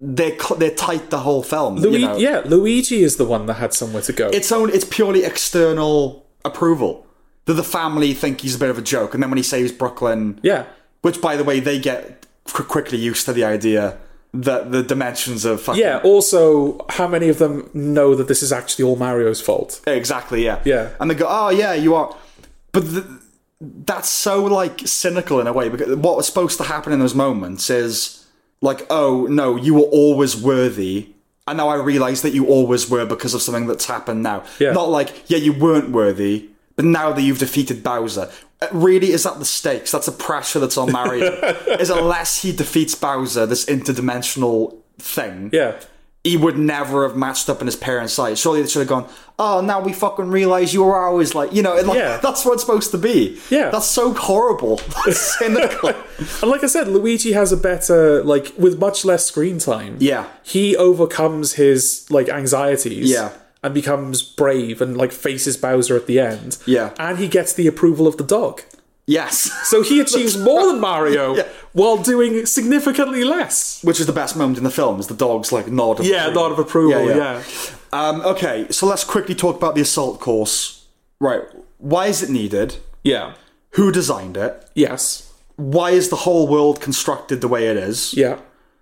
What's going on? Yes. See, it's never. These are expla- questions I have too. It's never explained wh- why, what the purpose of that assault course is. No. Is it like, oh, if you can do this, you'll kind of like you can walk in our world, and if so, why is reality like that? It's like it's like it's a built reality rather than an organic Yeah. galaxy. It's like oh, someone made it, so it's all pipes and it's blah blah blah. Which is strange because It's like playing a video game. It's like here's the introductory level to make sure yeah, you know no, what it you're doing. genuinely Yeah. is. Yeah, but it's strange because Princess Peach is the window into that. She's the one Yeah. who like does all the exposition and everything, but she is also an alien to this world. she's not of that place. Yeah, Yeah. Like why, that's wh- why she likes Mario. It's because Yeah. he's a human. And so, but they but they've paired them up with a Toad who is of this world and who presumably is responsible for Yeah, constructing it and knows its ways and Yeah. everything. Because you see that brief little montage where Yeah, and I'm Peach is sorry. training. I know it's a joke, but that's just impractical, is it? The pipes when he's going in and he's coming out that end. Oh, and he yeah, goes yeah. in.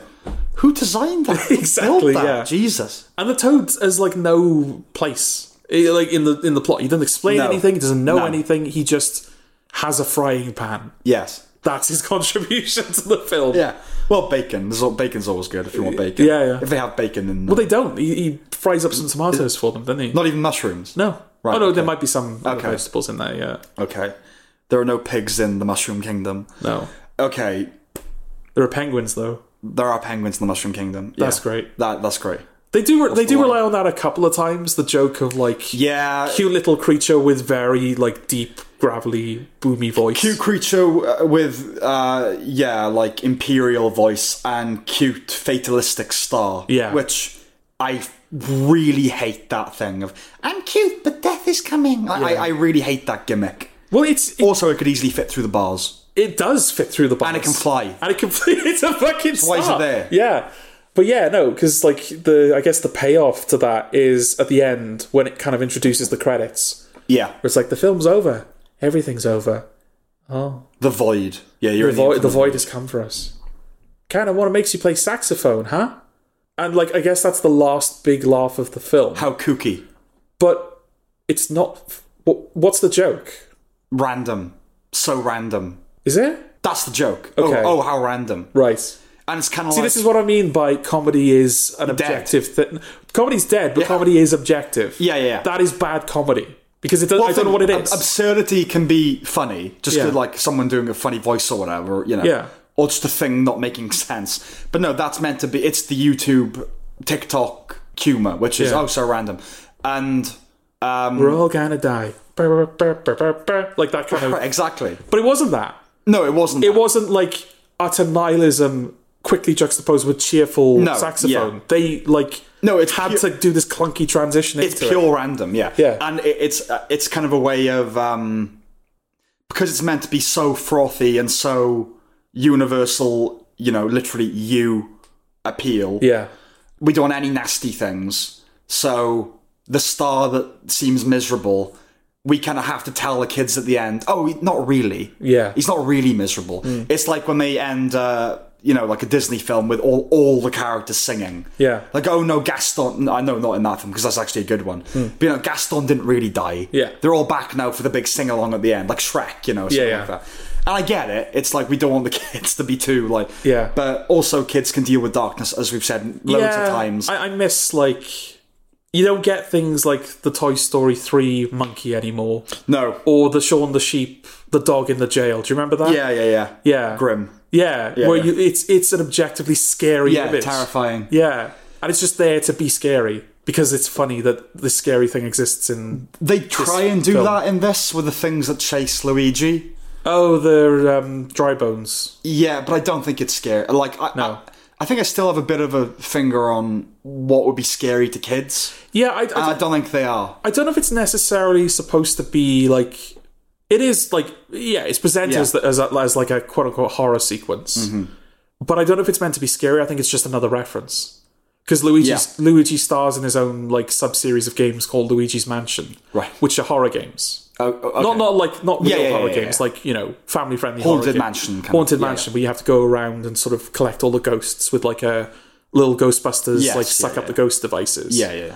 So I think it's just a reference to that. It's Luigi and when um, Super Smash Brothers Ultimate, which is like a fighting game, Hmm.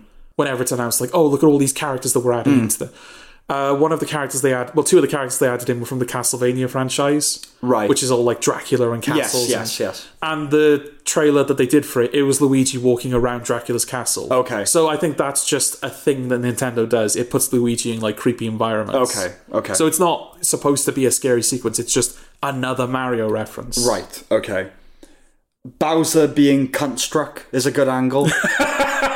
Do you know what? Bowser was all right. Bowser I was like okay. Bowser, He was yeah. probably no, he was probably the best thing in the film. to be Yeah. fair, con- in terms of consistency. Yeah. the piano performance was funny. Yes. that's actually funny. yeah, like it's stupid as fuck. But Stupid, like, but funny. It's the, the the like the the passion he's putting into it, isn't it? Oh, it's that Jack Black. You know, preachers, yes, yeah, screaming. At Yeah, the yeah. piano. the thing that was weird. It's the kind of fi- again because it's all sugary and gooey and smushy. It's the kind of film that would taught the villain a lesson rather than like yeah. And it felt there were a couple of moments where it felt like that was happening. Yeah, and but it didn't. He end. He just ends up being a villainy villain villains. And I Yeah. thought, oh no, there was something like had he just like learnt, oh you can't like love is like you can't be possessive, you know, something Yeah. like that. But no, he just kind of ends up being a, a git. Yeah. That they've got to miniaturize and put in a cage. Yeah, because like at the end, wh- like when he's fighting Mario in Brooklyn and Mario's losing, and Yeah. he's like, "You'll know what it is to be miserable like me." Right. I think you went Yeah. like, "Oh, that's the message." Yes. Bowser's miserable. and he makes everyone else miserable. Yeah, yeah. yeah. and they're gonna make him happy, and Yeah. he's gonna apologize. Yes. he just didn't. Yeah, he just didn't. Yeah. That's such a setup line. They're going to make you miserable like me. Yeah, Man's like, hey, I fucking know what it's like to be depressed. yeah. My you know? fucking father doesn't love me. Yeah, my yeah, exactly. It could turn out that Bowser's got like Yeah, daddy issues and all that, I, kind of thing. I will say that uh, I did like that. That might be my favorite like line in the film, not for the line itself, Yeah. but just for like the delivery of it. When like Donkey Kong and Mario are in the the sea monster, Mm. and uh, Donkey Kong is like, "You don't know what it's like to not have your father's approval," and Mario's like, "Well, my father doesn't approve of me either," Mm. and Donkey Kong's like, "Like he has like he, there's that look on his face, who's like, yo, he recognizes Mario's Yeah, in the yeah, same yeah. position," and he's like, "Yeah, well, your dad's right." yeah. yeah. uh, Like, because it's unexpected. Yeah, so it's yeah, just yeah. like, oh, I like that. yeah, that was good. That's fun. Th- Like it has moments. It It's, has like, little little moments. one-off moments, but by the Mario Kart section, I'd kind of mentally checked. Oh god, yeah, I was that's gone by way that too point. much. Yeah, That's it. That's all I got to say. I wouldn't recommend it to anyone really, no, uh, other than like really young kids for whom the colors will be enough. and I think that's worth noting as well because I saw a load of stuff when the film was coming out. Where like loads of websites were like, "This is a film for kids." Oh, it is. It's it really is. Yeah, aimed just at like- like- really young kids. Like like almost like uh, public service announcements, like Yeah, posting yeah. on their Twitter feeds, like. Just so you know, this is a film for kids. It's between like My Little Pony and Lego Movie. yeah, it's you know it's not as like kiddie kiddie as like pure color they try and do a little bit more than that Yeah. but it's not as sophisticated a kids movie as the lego movie no, and it's not trying to be i think it is aiming at a young audience yeah. Parents, family members who don't give a shit about Mario will get nothing out of this. it's really the only thing for them are like they're trying t- w- with using take on me and thunderstruck that's going to get the parents they'll like that yeah, yeah it's it's not for most people but kids will like it because kids like everything Yes. As- And one like final point, just because I don't think I was able to fit it in anywhere else. Um, I don't think the animation in this film is particularly outstanding, no it's not as good as the trailer suggested it would be but I think the lighting in this film is really, really good. Well, you said it's probably the best animation that they've done, right? It's it's it's uh, Illumination Animation's best looking film, and I think the lighting does a lot to help it. Yeah. Because I think it's probably on par with a lot of the stuff they've done in the past, just in terms of like the quality of the animation. Yeah, yeah. But like all of the stuff in Bowser's little like rock ship Yes. and just like the you know the scenes at, when it's set at night and like the stuff on Rainbow Road, all that stuff looks really really good. No, I honestly I can't complain about the animation at all. Yeah. The animation they put effort into it, which is what a shame they didn't put effort into anything else. yeah, It's a good looking film. Actually, the only animation quirk that I have a problem with is when the kids and their eyes are dots. That wasn't right to me. well that's silly. okay. That's silly as well though because that's again another reference because Yeah, that yeah. is replicating a character model Yeah, from yeah, a yeah. specific Mario Yes. game. But then when Peach, when they show Baby Peach, yes. she doesn't have the dot eyes. Yes. She has normal eyes. yeah. because that's not referencing anything. I forget, so just do a normal forget the fact that Peach. eyes are basically the same your entire life. yeah, They they they, they are right. Are they the only? No, I thing? think I think they literally are always the same size. yeah, I think so, anyway. That, that feels right. yeah. I think it's your eyeballs. But if you do is get- you just do smaller versions, the eyes wouldn't evolve from black dots into eyes. Yeah, exactly. That's like fucking millions of years of evolution. away. That's Yeah, Yeah. you don't grow. What's the white part of your eye called? iris, is it? pupil, No, the pupil's the black bit. I think the iris is the coloured ring. retina. Oh no, maybe that's the. I don't know, but yeah, you don't grow. Iris, is, yeah, iris. you is don't the grow colour. eye whites. No, you don't. What? What's a retina? Retina might be like the uh, part of the the lens, the bit the co- the layer that covers the eye. I don't know. I'm not familiar with eyes. It's not albumin. That's egg. That's egg white. Yes.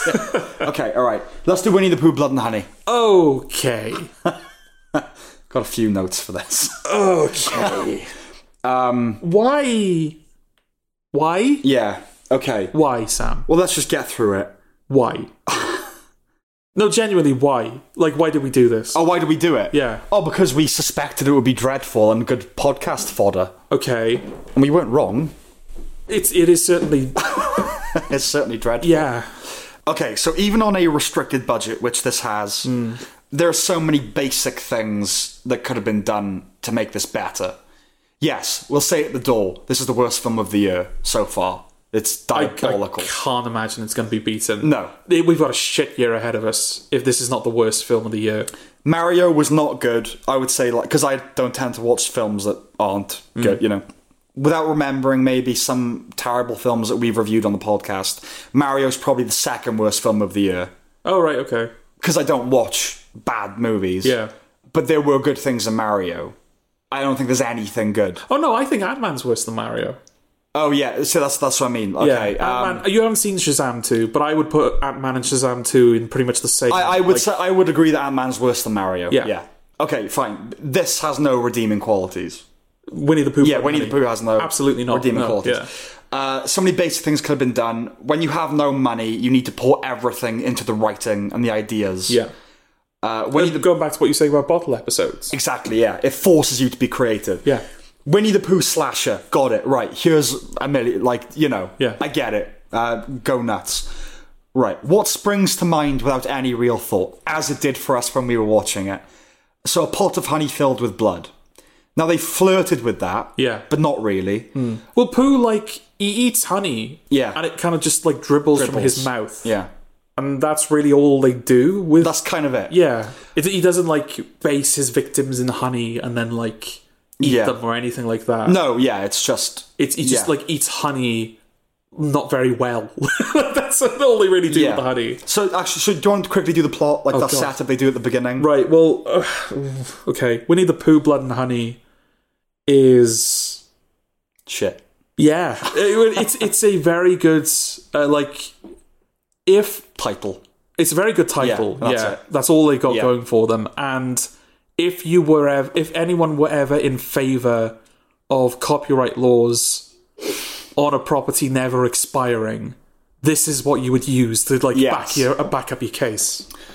Yeah. This should. Uh, this film should be studied in like Yeah, adaptation like this is what can be done when when copyrights expire this is on one side and then blah blah is on the other side Yeah, I don't know what this conversation is going to end up being regarding this film because already there's so much I want to say, and I know I can't say it all at once. yes Um, so I don't know, yeah, what what this review is going to end up being. But uh, we'll do, I'll do the plot quickly, and then Yeah. hopefully we'll get to the things. But yeah, so it's like the s- the setup is Christopher Robin goes into the Hundred Acre Woods one day, and he finds this group of, as the film describes it, abomination crossbreeds. yeah hybrids Yeah, yeah they're sort of half animal, half human. that's the idea Is yeah, the idea. He meets owl, he meets rabbit, he meets Eeyore, he meets Piglet, he meets Winnie the Pooh. We later discover that Tigger was in a later book. he was in the second book so the copyright hasn't expired Yeah, so it's like okay, everyone but tigger everyone but Tigger, no Kangaroo, but at the same time, like no there is a kangaroo in there not in this film, oh right okay but just in like in terms of a core cast, fine. It's just yeah those five. tigger's the only yeah Yeah, he's conspicuous the only one where absence. you would be like, yeah, where is he? yeah yeah But yeah, the others are present, and he, despite the warning signs, again, the film's words, not mine, he befriends them. He sort of feeds them. He spends time with them. He lives his childhood with them. And then the day comes where he has to decide whether he's going to go to college or not, and he decides to go. Uh, So he essentially leaves them behind as he moves away. And they are hit. The the Hundred Acre Woods is hit with a particularly harsh winter where these Wi- uh, Winnie the Pooh creatures are forced into a cave that they can't leave. And during that period of time, they're trapped in there and they start to starve. And they resort to, because there are no other options, they eat eel. Mm-hmm. And this basically, they go insane and they go, like, right, we're never doing that again yeah as a result, we are going to turn our backs on humanity. Christopher Robin, this guy who like brought us in, Mm. and he's now abandoned us, and so we're going to abandon all our we're gonna humanity, Um, become feral and we're going to become feral, and we're going to kill anyone who crosses us. right And we're never going to have to put Mm. Well- up with that again. that's where like you filled in that blank because that last bit is a stretch it says that they they went insane Yeah. and rejected humanity Yeah, but then we, you it can- connecting the dots between rights does that mean they eat humans does that mean they just kill them they hate them like ideologically do you know what I mean? it's it's a yeah. weird Okay, so this confusion. is Yeah. one of the many problems in the Yes. film, I suppose. Yeah, is that it's never really clear what's what's going on. What's with them. going on, Yeah, yeah. whether they have like they've gone berserk and so they're just killing people out of like crazed delirium. because arguably they would have to have rejected their humanity to commit an act as feral as eating Eeyore. Right. And yet their response to that is to become feral yeah. because they never want to eat Eeyore again or like uh, themselves again. yeah. It's like do they do they develop a taste for it? Like as horrible as- it should have been like they had to do it and then yeah, they all mentally snapped. Yeah. And now they hate Christopher Robin for having left them. Yeah. And by extension they hate people, so they kill people. Yeah. done. Like it doesn't have to be complicated, psychologically complicated. Uh, it, it just the film never really connected those two things. No. But like as messy as it is, Yeah, as a starting point, fine. it's fine then. Yeah. okay. That's now a good place to start. Now we do Dark Winnie the Pooh. Yeah. you know. Right, so after the sp- a spate of murders, and Yeah. uh, publicized murders, it's not like this is happening in secret. Oh yeah, this is happening under the opening credits. Yes. Reports of murders in the Hundred Acre Woods. Yes. So after that spate of murders, Christopher Robin is drawn back to investigate what happened to his friends. Hmm. He's your main character, Yeah. not a random group of hot girls. As, as it ends up Ah. as being. it ends up being. Yeah. Hmm. They have zero connection to the source material. I get that it's a slasher trope, Yeah. but this is a slasher and Winnie the Pooh. Yes. You can find a way of having your honey and honey and eating it. Well, here belies the, for me, I think the problem of the film. There are many problems with the film, but the major problem Mm-hmm. that all of the other problems scuttle around is that this is not a Winnie the Pooh film. no, it betrays the. It betrays. Yes, Yes, yeah, yeah, yeah, yeah. Belies, betrays. I don't know. Yeah, no, I, was, Uh, words. I know what it's I, called. I don't know what they bel- are. Belie, yeah, it feels like it should mean it's the thing that undergirds everything. Yeah. Like beneath it lies this. Belie means lie about. oh right. So this okay. gives a false impression of. Okay. This belies the. Oh no! fact. It very much gives. Yeah, the impression is very much that this is not a Winnie the Pooh film. Yes, but so it would be. I was wrong. Okay. No, no, no, no, no, it's fine. Yeah, yeah, I'm just trying to like, yeah, yeah. Um, like the fact it's called Winnie the Pooh belies the fact that it's not a Winnie the Pooh film. Yes. There you go. Yeah. Okay. Um, so the opening animation is probably the best thing really in the film in terms of you don't really bat an eyelid. It's like fine, Hmm. Yeah. but it's a sign of things to come in terms of the writing. Okay. even like basic things like with grammar. Yeah. So, well, firstly, it was with the years came maturity. And it's sort of, that's just a bit of shit writing. Okay. do, ma- do the maturity not come with years? But, but yes, implicitly. It's Oh, just right, I like, see. wh- It's yeah, like, like, why are you even Why telling would me you this? say that? Yeah, okay. It's like, with the years, they grew older. Right. Like, well, yeah, I, you know. It's meant to be like a storybook, right? Yeah. Um, is there not a better way of expressing that idea? But that, that was like a little tiny thing.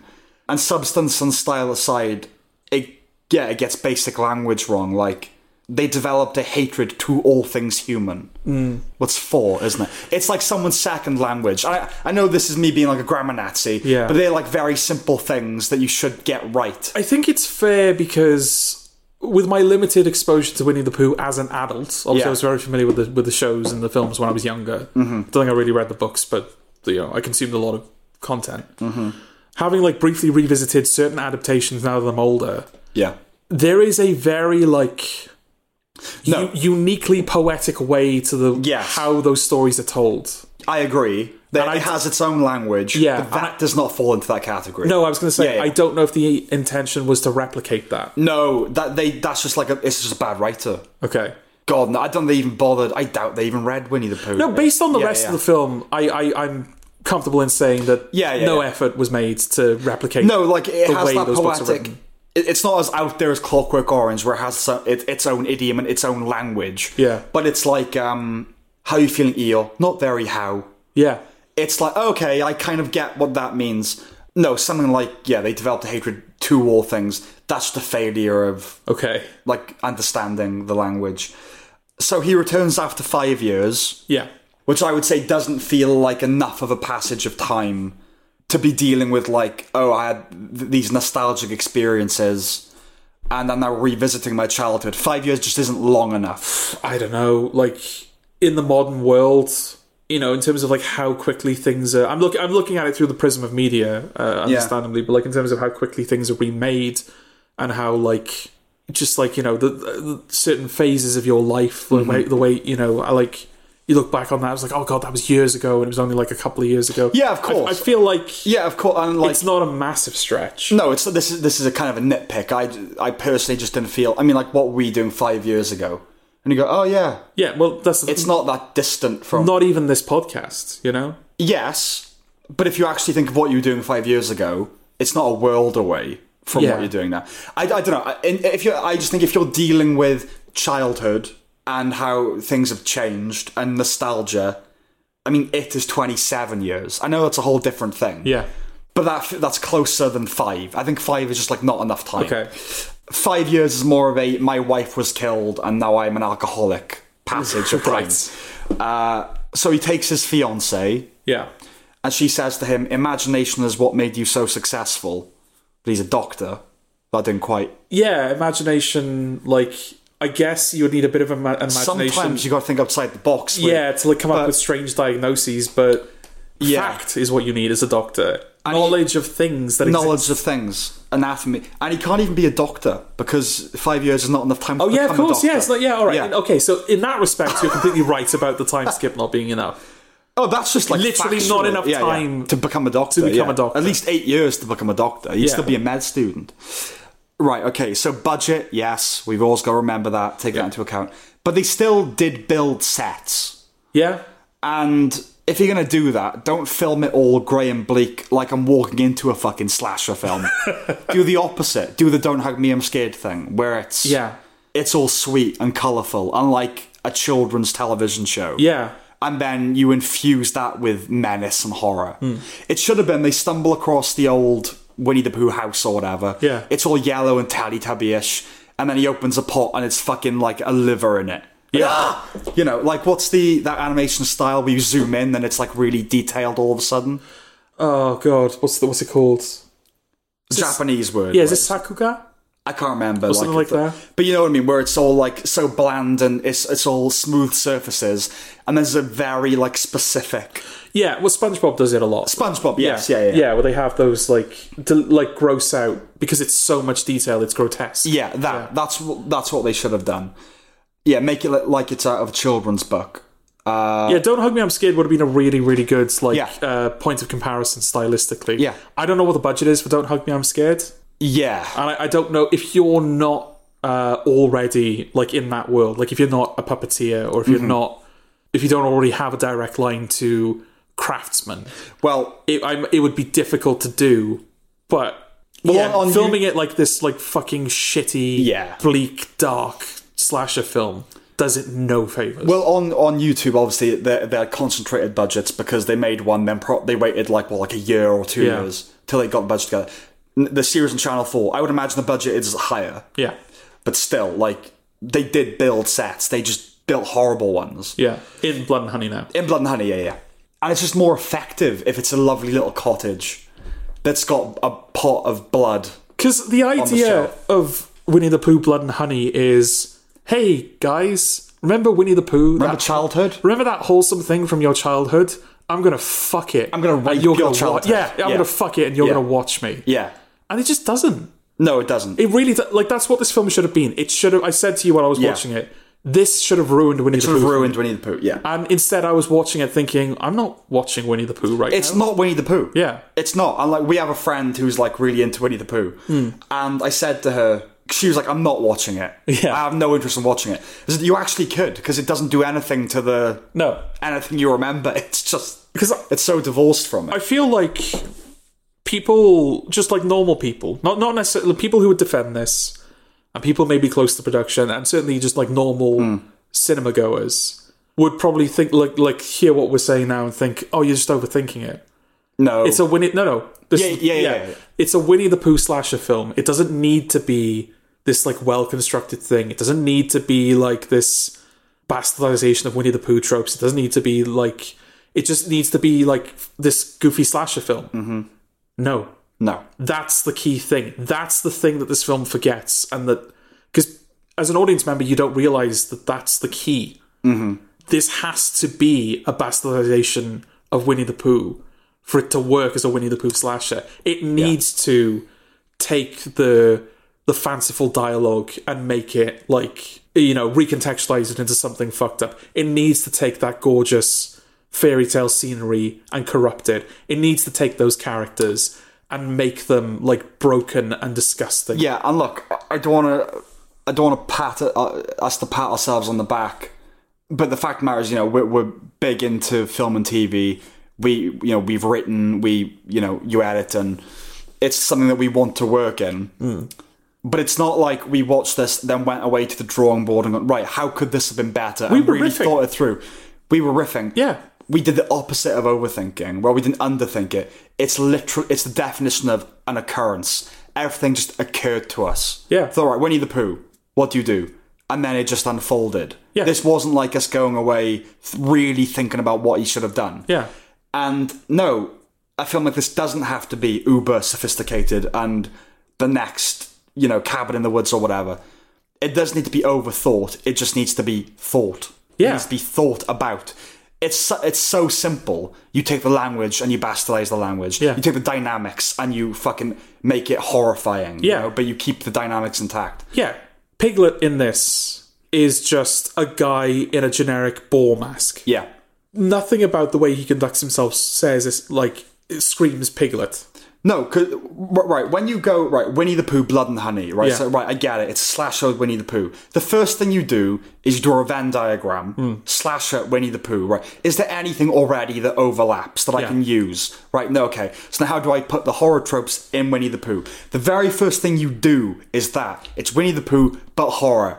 What do I get out? Yeah. Of that? How do I milk that? Are there any famous set pieces from that first book that I can recontextualize as a horror sequence? Well, that's right.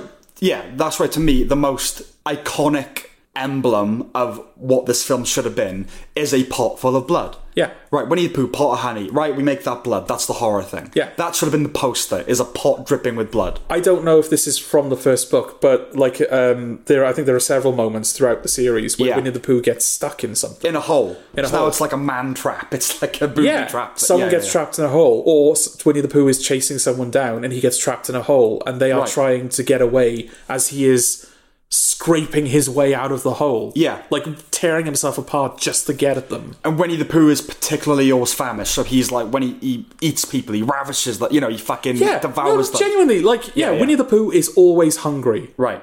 And, you- and you're you're- always hungry.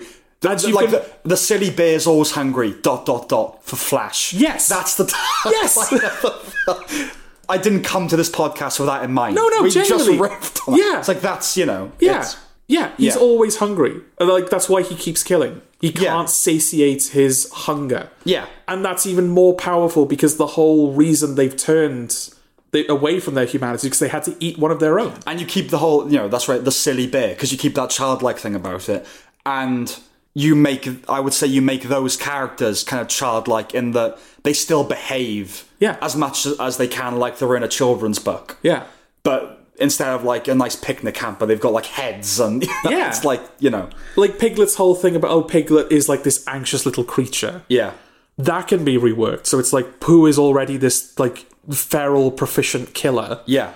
And Piglet wants to prove his worth. Yeah. Yeah. And so Piglet is like he's not very good, and Pooh kind of like punishes him for that. Maybe there's because there's there's a whole thing about like they never speak, right? Yeah. Mm-hmm. And the film does end with Winnie the Pooh saying one line when it doesn't have anywhere near the amount of power that it's No, supposed that to. it thinks it does. Yeah, But that could be like a way of of conveying that, just like within the story.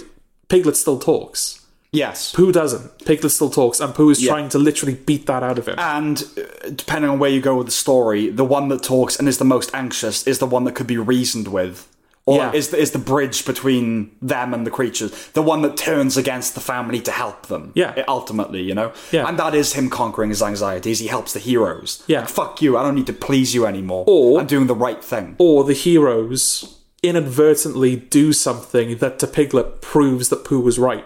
They are right. monsters that we need to Right. take out of the woods. Yes. Yes. Basic things. Yeah. You know, the most obvious things. And I just, I know you said, like, oh, people will, and they will say, this film doesn't need to be good. And I always think, why? Yeah. Like, a, a B movie that, that's made for no money, oh, it just needs to recoup its. It, c- you can also try and make it good. Yeah. Like, why wouldn't you? That's so boring and lazy. This would have been such like if this was like good now. And I know that, like, the thing is, this film could be measured. There are metrics by which you could measure this film, which suggests that it is good. Yeah, it made money. It got a cinema release. Yeah. Mm. This fucking no budget, out of nowhere, from no one film Yeah. was released in cinemas. It's probably the worst film to ever have been released in, theatrically. yeah, That I can think of. yeah, It's certainly the worst looking. yeah, yeah, definitely. It's not. It's never like they never make too many amateur filmmaking mistakes. The camera's always in focus. there's never an, an excess of film grain. Sound is fine. Sound is fairly good for Yeah. what it is. The score is like as forgettable as Yeah. films like this usually are. Yeah. When they do gore, it's like the kind of stuff that you do expect from something like this. Even though it's CG. Even though Like, it's CG, yeah, it is CG. Yeah. yeah. But that's another thing. Like they But that, but that's just a peeve of mine with with slashes in general. It's like the whole point of this is it's supposed to be visceral, Oh, I think yeah. and CGI is not visceral. I would promote that peeve to a, an, a genuine, substantial criticism because these fil- slashes need to feel chunky and meaty and uh, Yeah. and sludgy, and I it shouldn't see that it was done on a computer. yeah, That completely CGI blood plugins do not have that No. dimension to them. No, they're not. They're intangible. I- Yeah. yeah, exactly. I want to see buckets of blood being thrown. I want to see Grand Guignol when I get slashed. Yeah. you know. Mm. But yeah, yeah, well, the, the, um, I said like it's been released in cinemas, and also it's more than made its money back. Oh, it's a. ma- It's one of the- probably most one of the most commercially successful films of the year. It's going to end up being. A hundred thousand dollar budget, it's Yeah. made four point two million back. It's Yeah. already got a sequel in the works. There's a cinematic universe they're going to start making out of this thing. Yeah. because the director has said, "Yeah, "I'm going to do a Peter Pan, I'm going to do a Bambi. and Yeah. they're all going to be slashers." Yeah.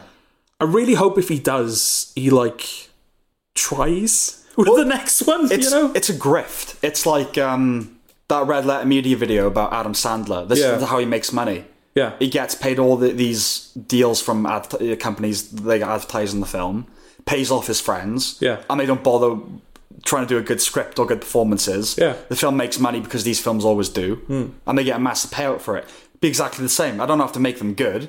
The, very, the concept alone will get bums and seats because horror genre fans will go and watch anything horror. Yeah. People that like horror will go and watch anything that's horror, Yeah. even if they don't end up liking it. It's just a con. It's a long con. yeah. But how amazing would it have been if this was good, genuinely good? Yeah. Like I mean, the- I think it never could have written past a cer- risen past a certain level. No, it was never But- going. It was never going to be Parasite. It was never going not to Parasite, but like Cabin in the Woods is like the best you can aim for. Yeah, it it, would- it wouldn't have been as good as that, but it could have been a lot of fun. be. It could have been like a like a Shaun of the Dead or like a Scott Pilgrim, where it's it's it's not like primetime premiere material, but it's, It's- something that you can. It's not prestige drama. it's not yeah. prestige. Yeah. It's not prestige drama, but it's something that you could, without shame, put at the top of like your favorites. right. lists.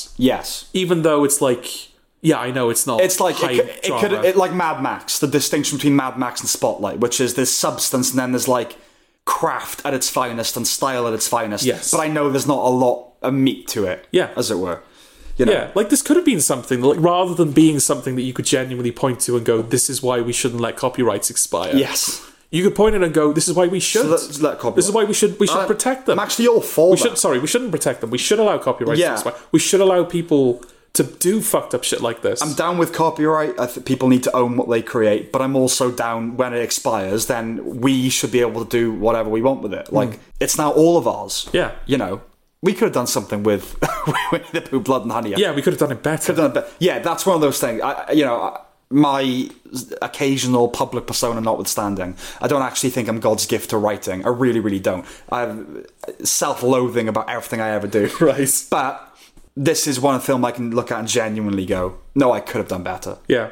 I 100% could have done better. And within the parameters that they had, because like Yeah. you, you could sit here and go, "Oh well, they they should have done this, this, this, and this," and a legitimate response to any of those points could be, "Yeah, but they only had a hundred thousand, like they had no money to make yeah. this." Yeah. But like even with the little money they had, there was a better way of doing a lot of what they did. For example, like the aesthetic of the characters. Yeah. We talked already about Piglet, it's just a generic like boar mask. Mm-hmm. Winnie the Pooh, it's like kind of looks like Winnie the Pooh, the mask that he's wearing. A, a, a bit. a yes. bit like Yes. it's deliberately fucked up, but it's Yeah, like yeah. oh, I, I, if I squint, that's kind of looks like Winnie the Pooh. Yeah.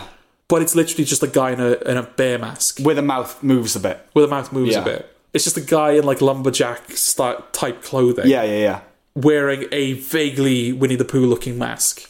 And that's a problem considering they're meant to be these hybrid freakish things. Yeah. Because it's not. You you know that's not their face. No, And the way they're drawn in the beginning suggests something a lot more a lot closer Strange. to their animal. Yeah, yeah, yeah.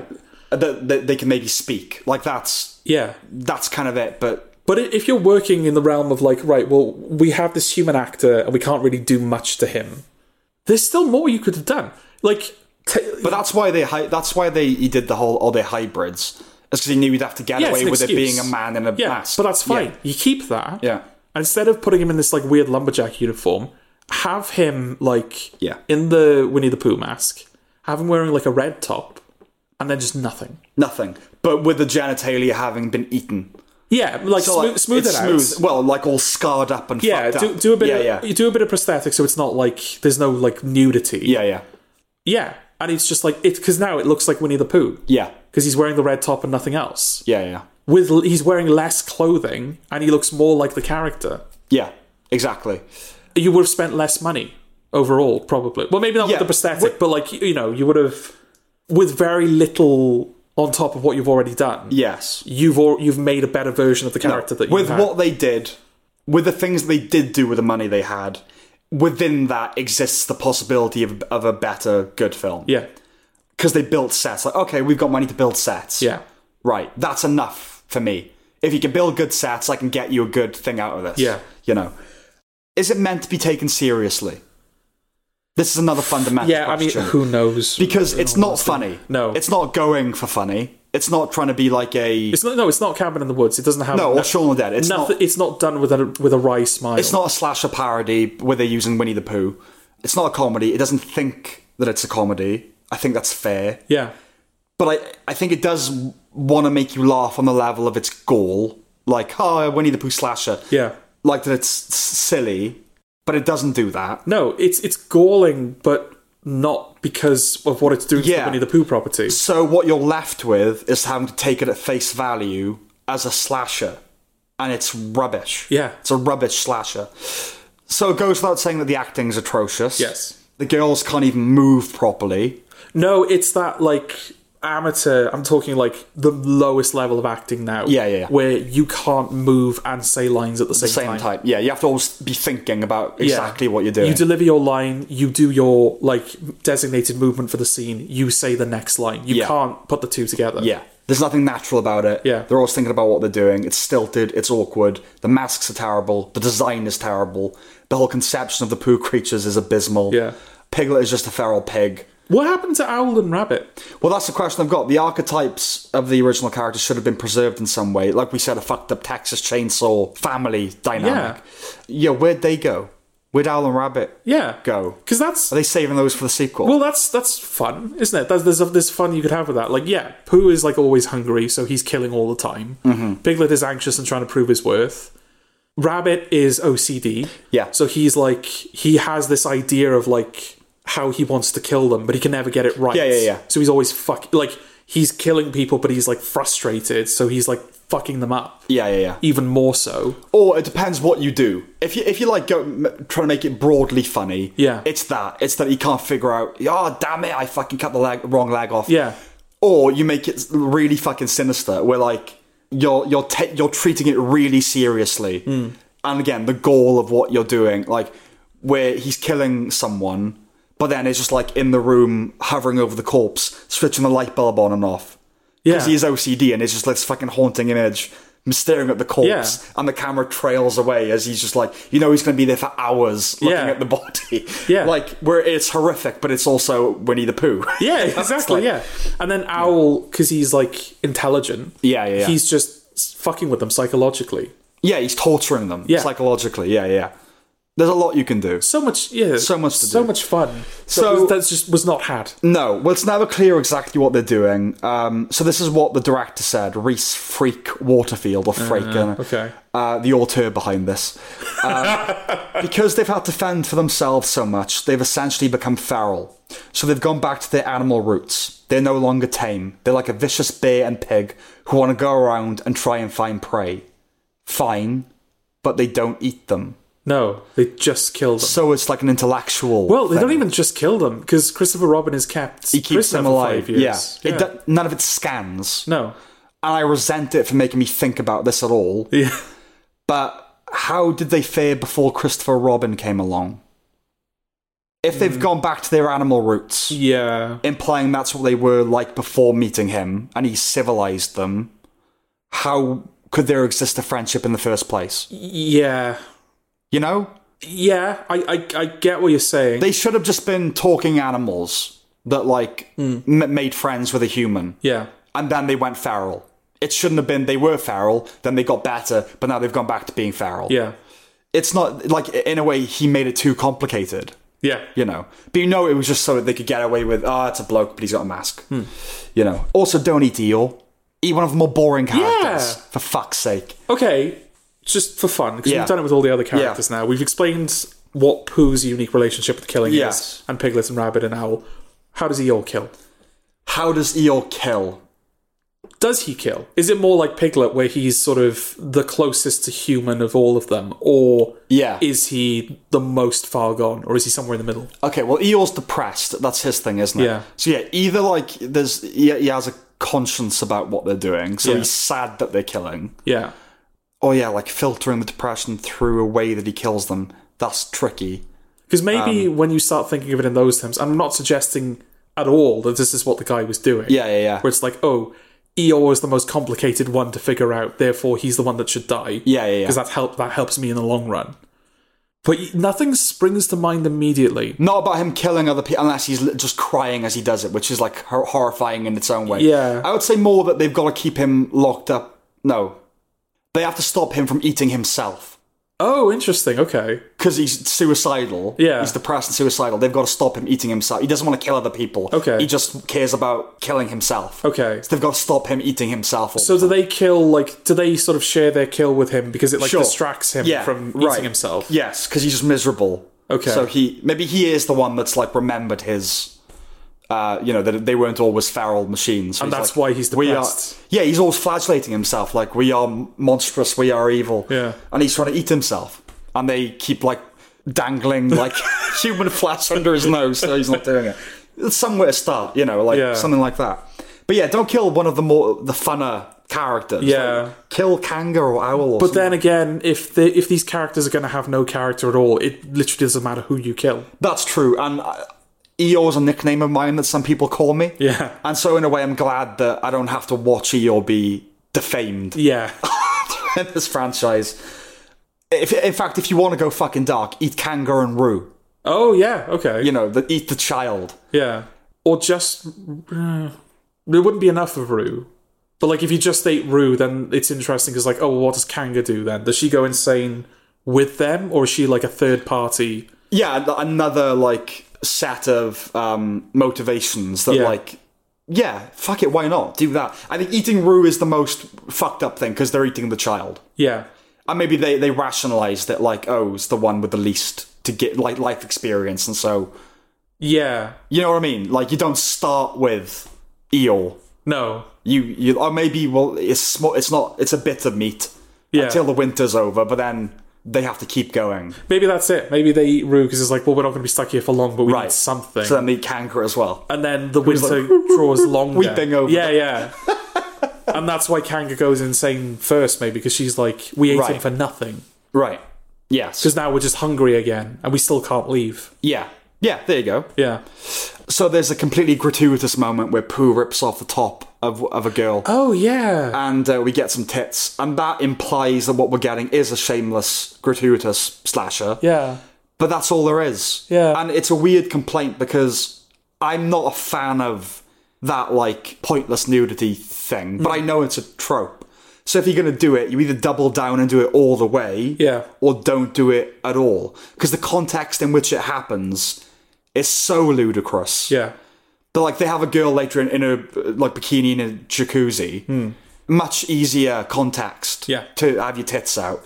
But he literally just takes her top off and then kills her. And it's not because like he wants to fuck her or rape her. And it just No. Yeah. they're struggling and their top comes off. yeah. And then he just bashes her head in. Yeah. Hmm. And it was just like, oh really? Like, and if you're gonna do that, then do it. because that's a joke in and of itself. The the contrivance Yes. of nudity. you know. yeah.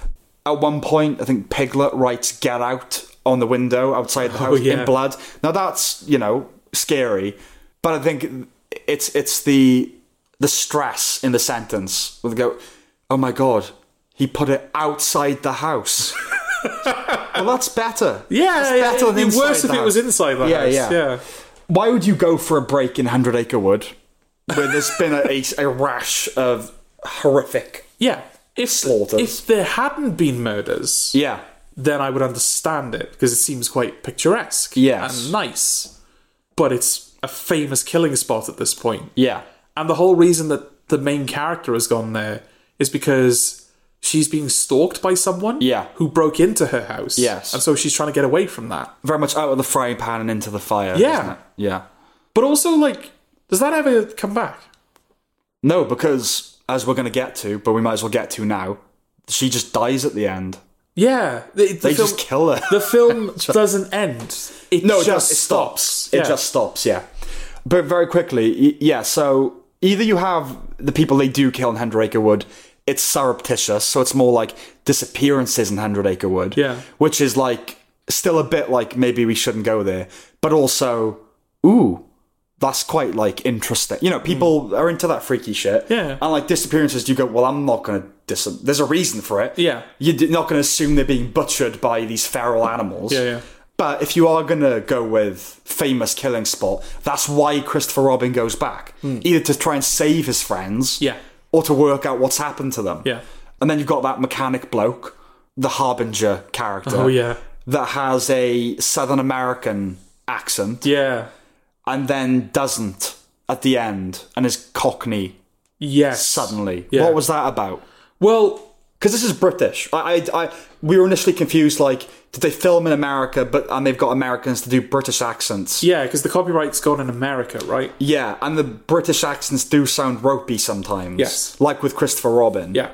I don't know what they did, but they did film in Britain. Okay. So, what's with the. Again, it's like, oh, tha- that's a trope. No, it's Uh, like- you, you folks better get, you know. It's literally that. yeah. But it's not America, and then he doesn't keep it up. And no one else is doing anything like that. No. No, I think that's just a genuine mistake. Just that was fuck it. left in. Yeah. Because that is the trope, yeah. It's like, oh yeah, I'm the the southerner in the in the abandoned gas station that tells you not to go any further. Yeah. So at the very end, they're like es- in the climax. The few that are left alive are escaping, and then Pooh is stalking them through the forest. And then the truck rocks up with that guy and his four mates, Yeah, who all look like the backwards incest killers that you Yes. get in any other slasher. Long like, "Eh, don't you look pretty, you know? yeah, And there's something funny about them ending up being chivalrous and defending the girls, Yeah. but it's not doing that no, it's not going for that. no, no, no, yeah, It's- So it's like, where are these five blokes going? like, what are they doing? Yeah. you know, it's it's just kind of a weird scenario. Then there's that one weird shot where it Oh, looks like you're sitting in a cinema. yeah. someone Where stood up in who front of is you. suddenly like nine feet taller than the guy? yeah, yeah, yeah. That was bizarre. Um, and yes, it doesn't end; it just stops. Hmm. The big closer is that Pooh speaks. Yeah, You left, but he kills off our main character because she ends up kind of being the main character. yeah, and then we're back with Christopher Robin. Now that idea, in better hands and with a better idea, might work. Hmm. That you shift protagonist roles and you end up where you started. But Christopher Robin needed to be the main character in this film. yeah. Now, blessedly with this actor, he wasn't. Yes, Because I definitely. think that the leading girl probably was the best actor in the film. Yeah. But that's not saying much. no, She's just beige. The kills aren't inventive. They're not funny. No. They're not much of anything. The blood is CG, so any tactile sense of stodge or grunge that you should get, you don't. Ultimately, it's the worst thing that a film like this can be, which is it's dull. yeah. That's the worst thing you can say about it. We've talked about it more than it deserved to be talked about, Absolutely. But but at the same time, because it's so flawed, there is so much you can say. exactly, about it. yeah. Uh, and it's kind of a shame, uh, really, that it it ended up getting as much attention as it did because it really doesn't deserve it. And I wish I could recommend it on the level of it's stupid, it's not Winnie the Pooh, uh, but it's a good, but it's like a fun slasher. Yeah, It's not even that. no. it's boring. Yeah. uh, the only uh, its only function in the world is it deserves to be dissected just to be like right critically. yeah what's, what the educationally. fuck is wrong with this Yeah. let's find out It's a zero star film. really Yeah, yeah, yeah, yeah. Because yes, because it can be all those things. It can be bad, badly acted. The Room isn't a zero star film because it's fun to watch. Yeah. this isn't. right I, I didn't find it fun to watch. I didn't no. like hate the experience, but I, I didn't enjoy it on any level yeah because it's not even like it's not even so bad that it's funny. You know what I mean? Hmm. It's just amateur and annoying, yeah Oh, dull. So we don't recommend it on any level to not, anybody. no. yeah and don't even don't even be like oh this sounds terrible i have to see it No, no no It's it's be- Really it's better than that. You know, conversely, in that it's not even so bad that you should go and watch it. Yeah. it's better than that, which is Uh, which is bad. worse. yeah which is worse which is worse. Yeah. had it been worse, it would have been better. yeah, It would have been one star, but no, it's better than that, so it's nothing. Fuck. Get it? That's our lot. yeah. We're done. we need to eat. we got it out of our system Yeah. finally and so yeah let's leave it there so we'll see you next time. That's then. it. Okay. Bye. bye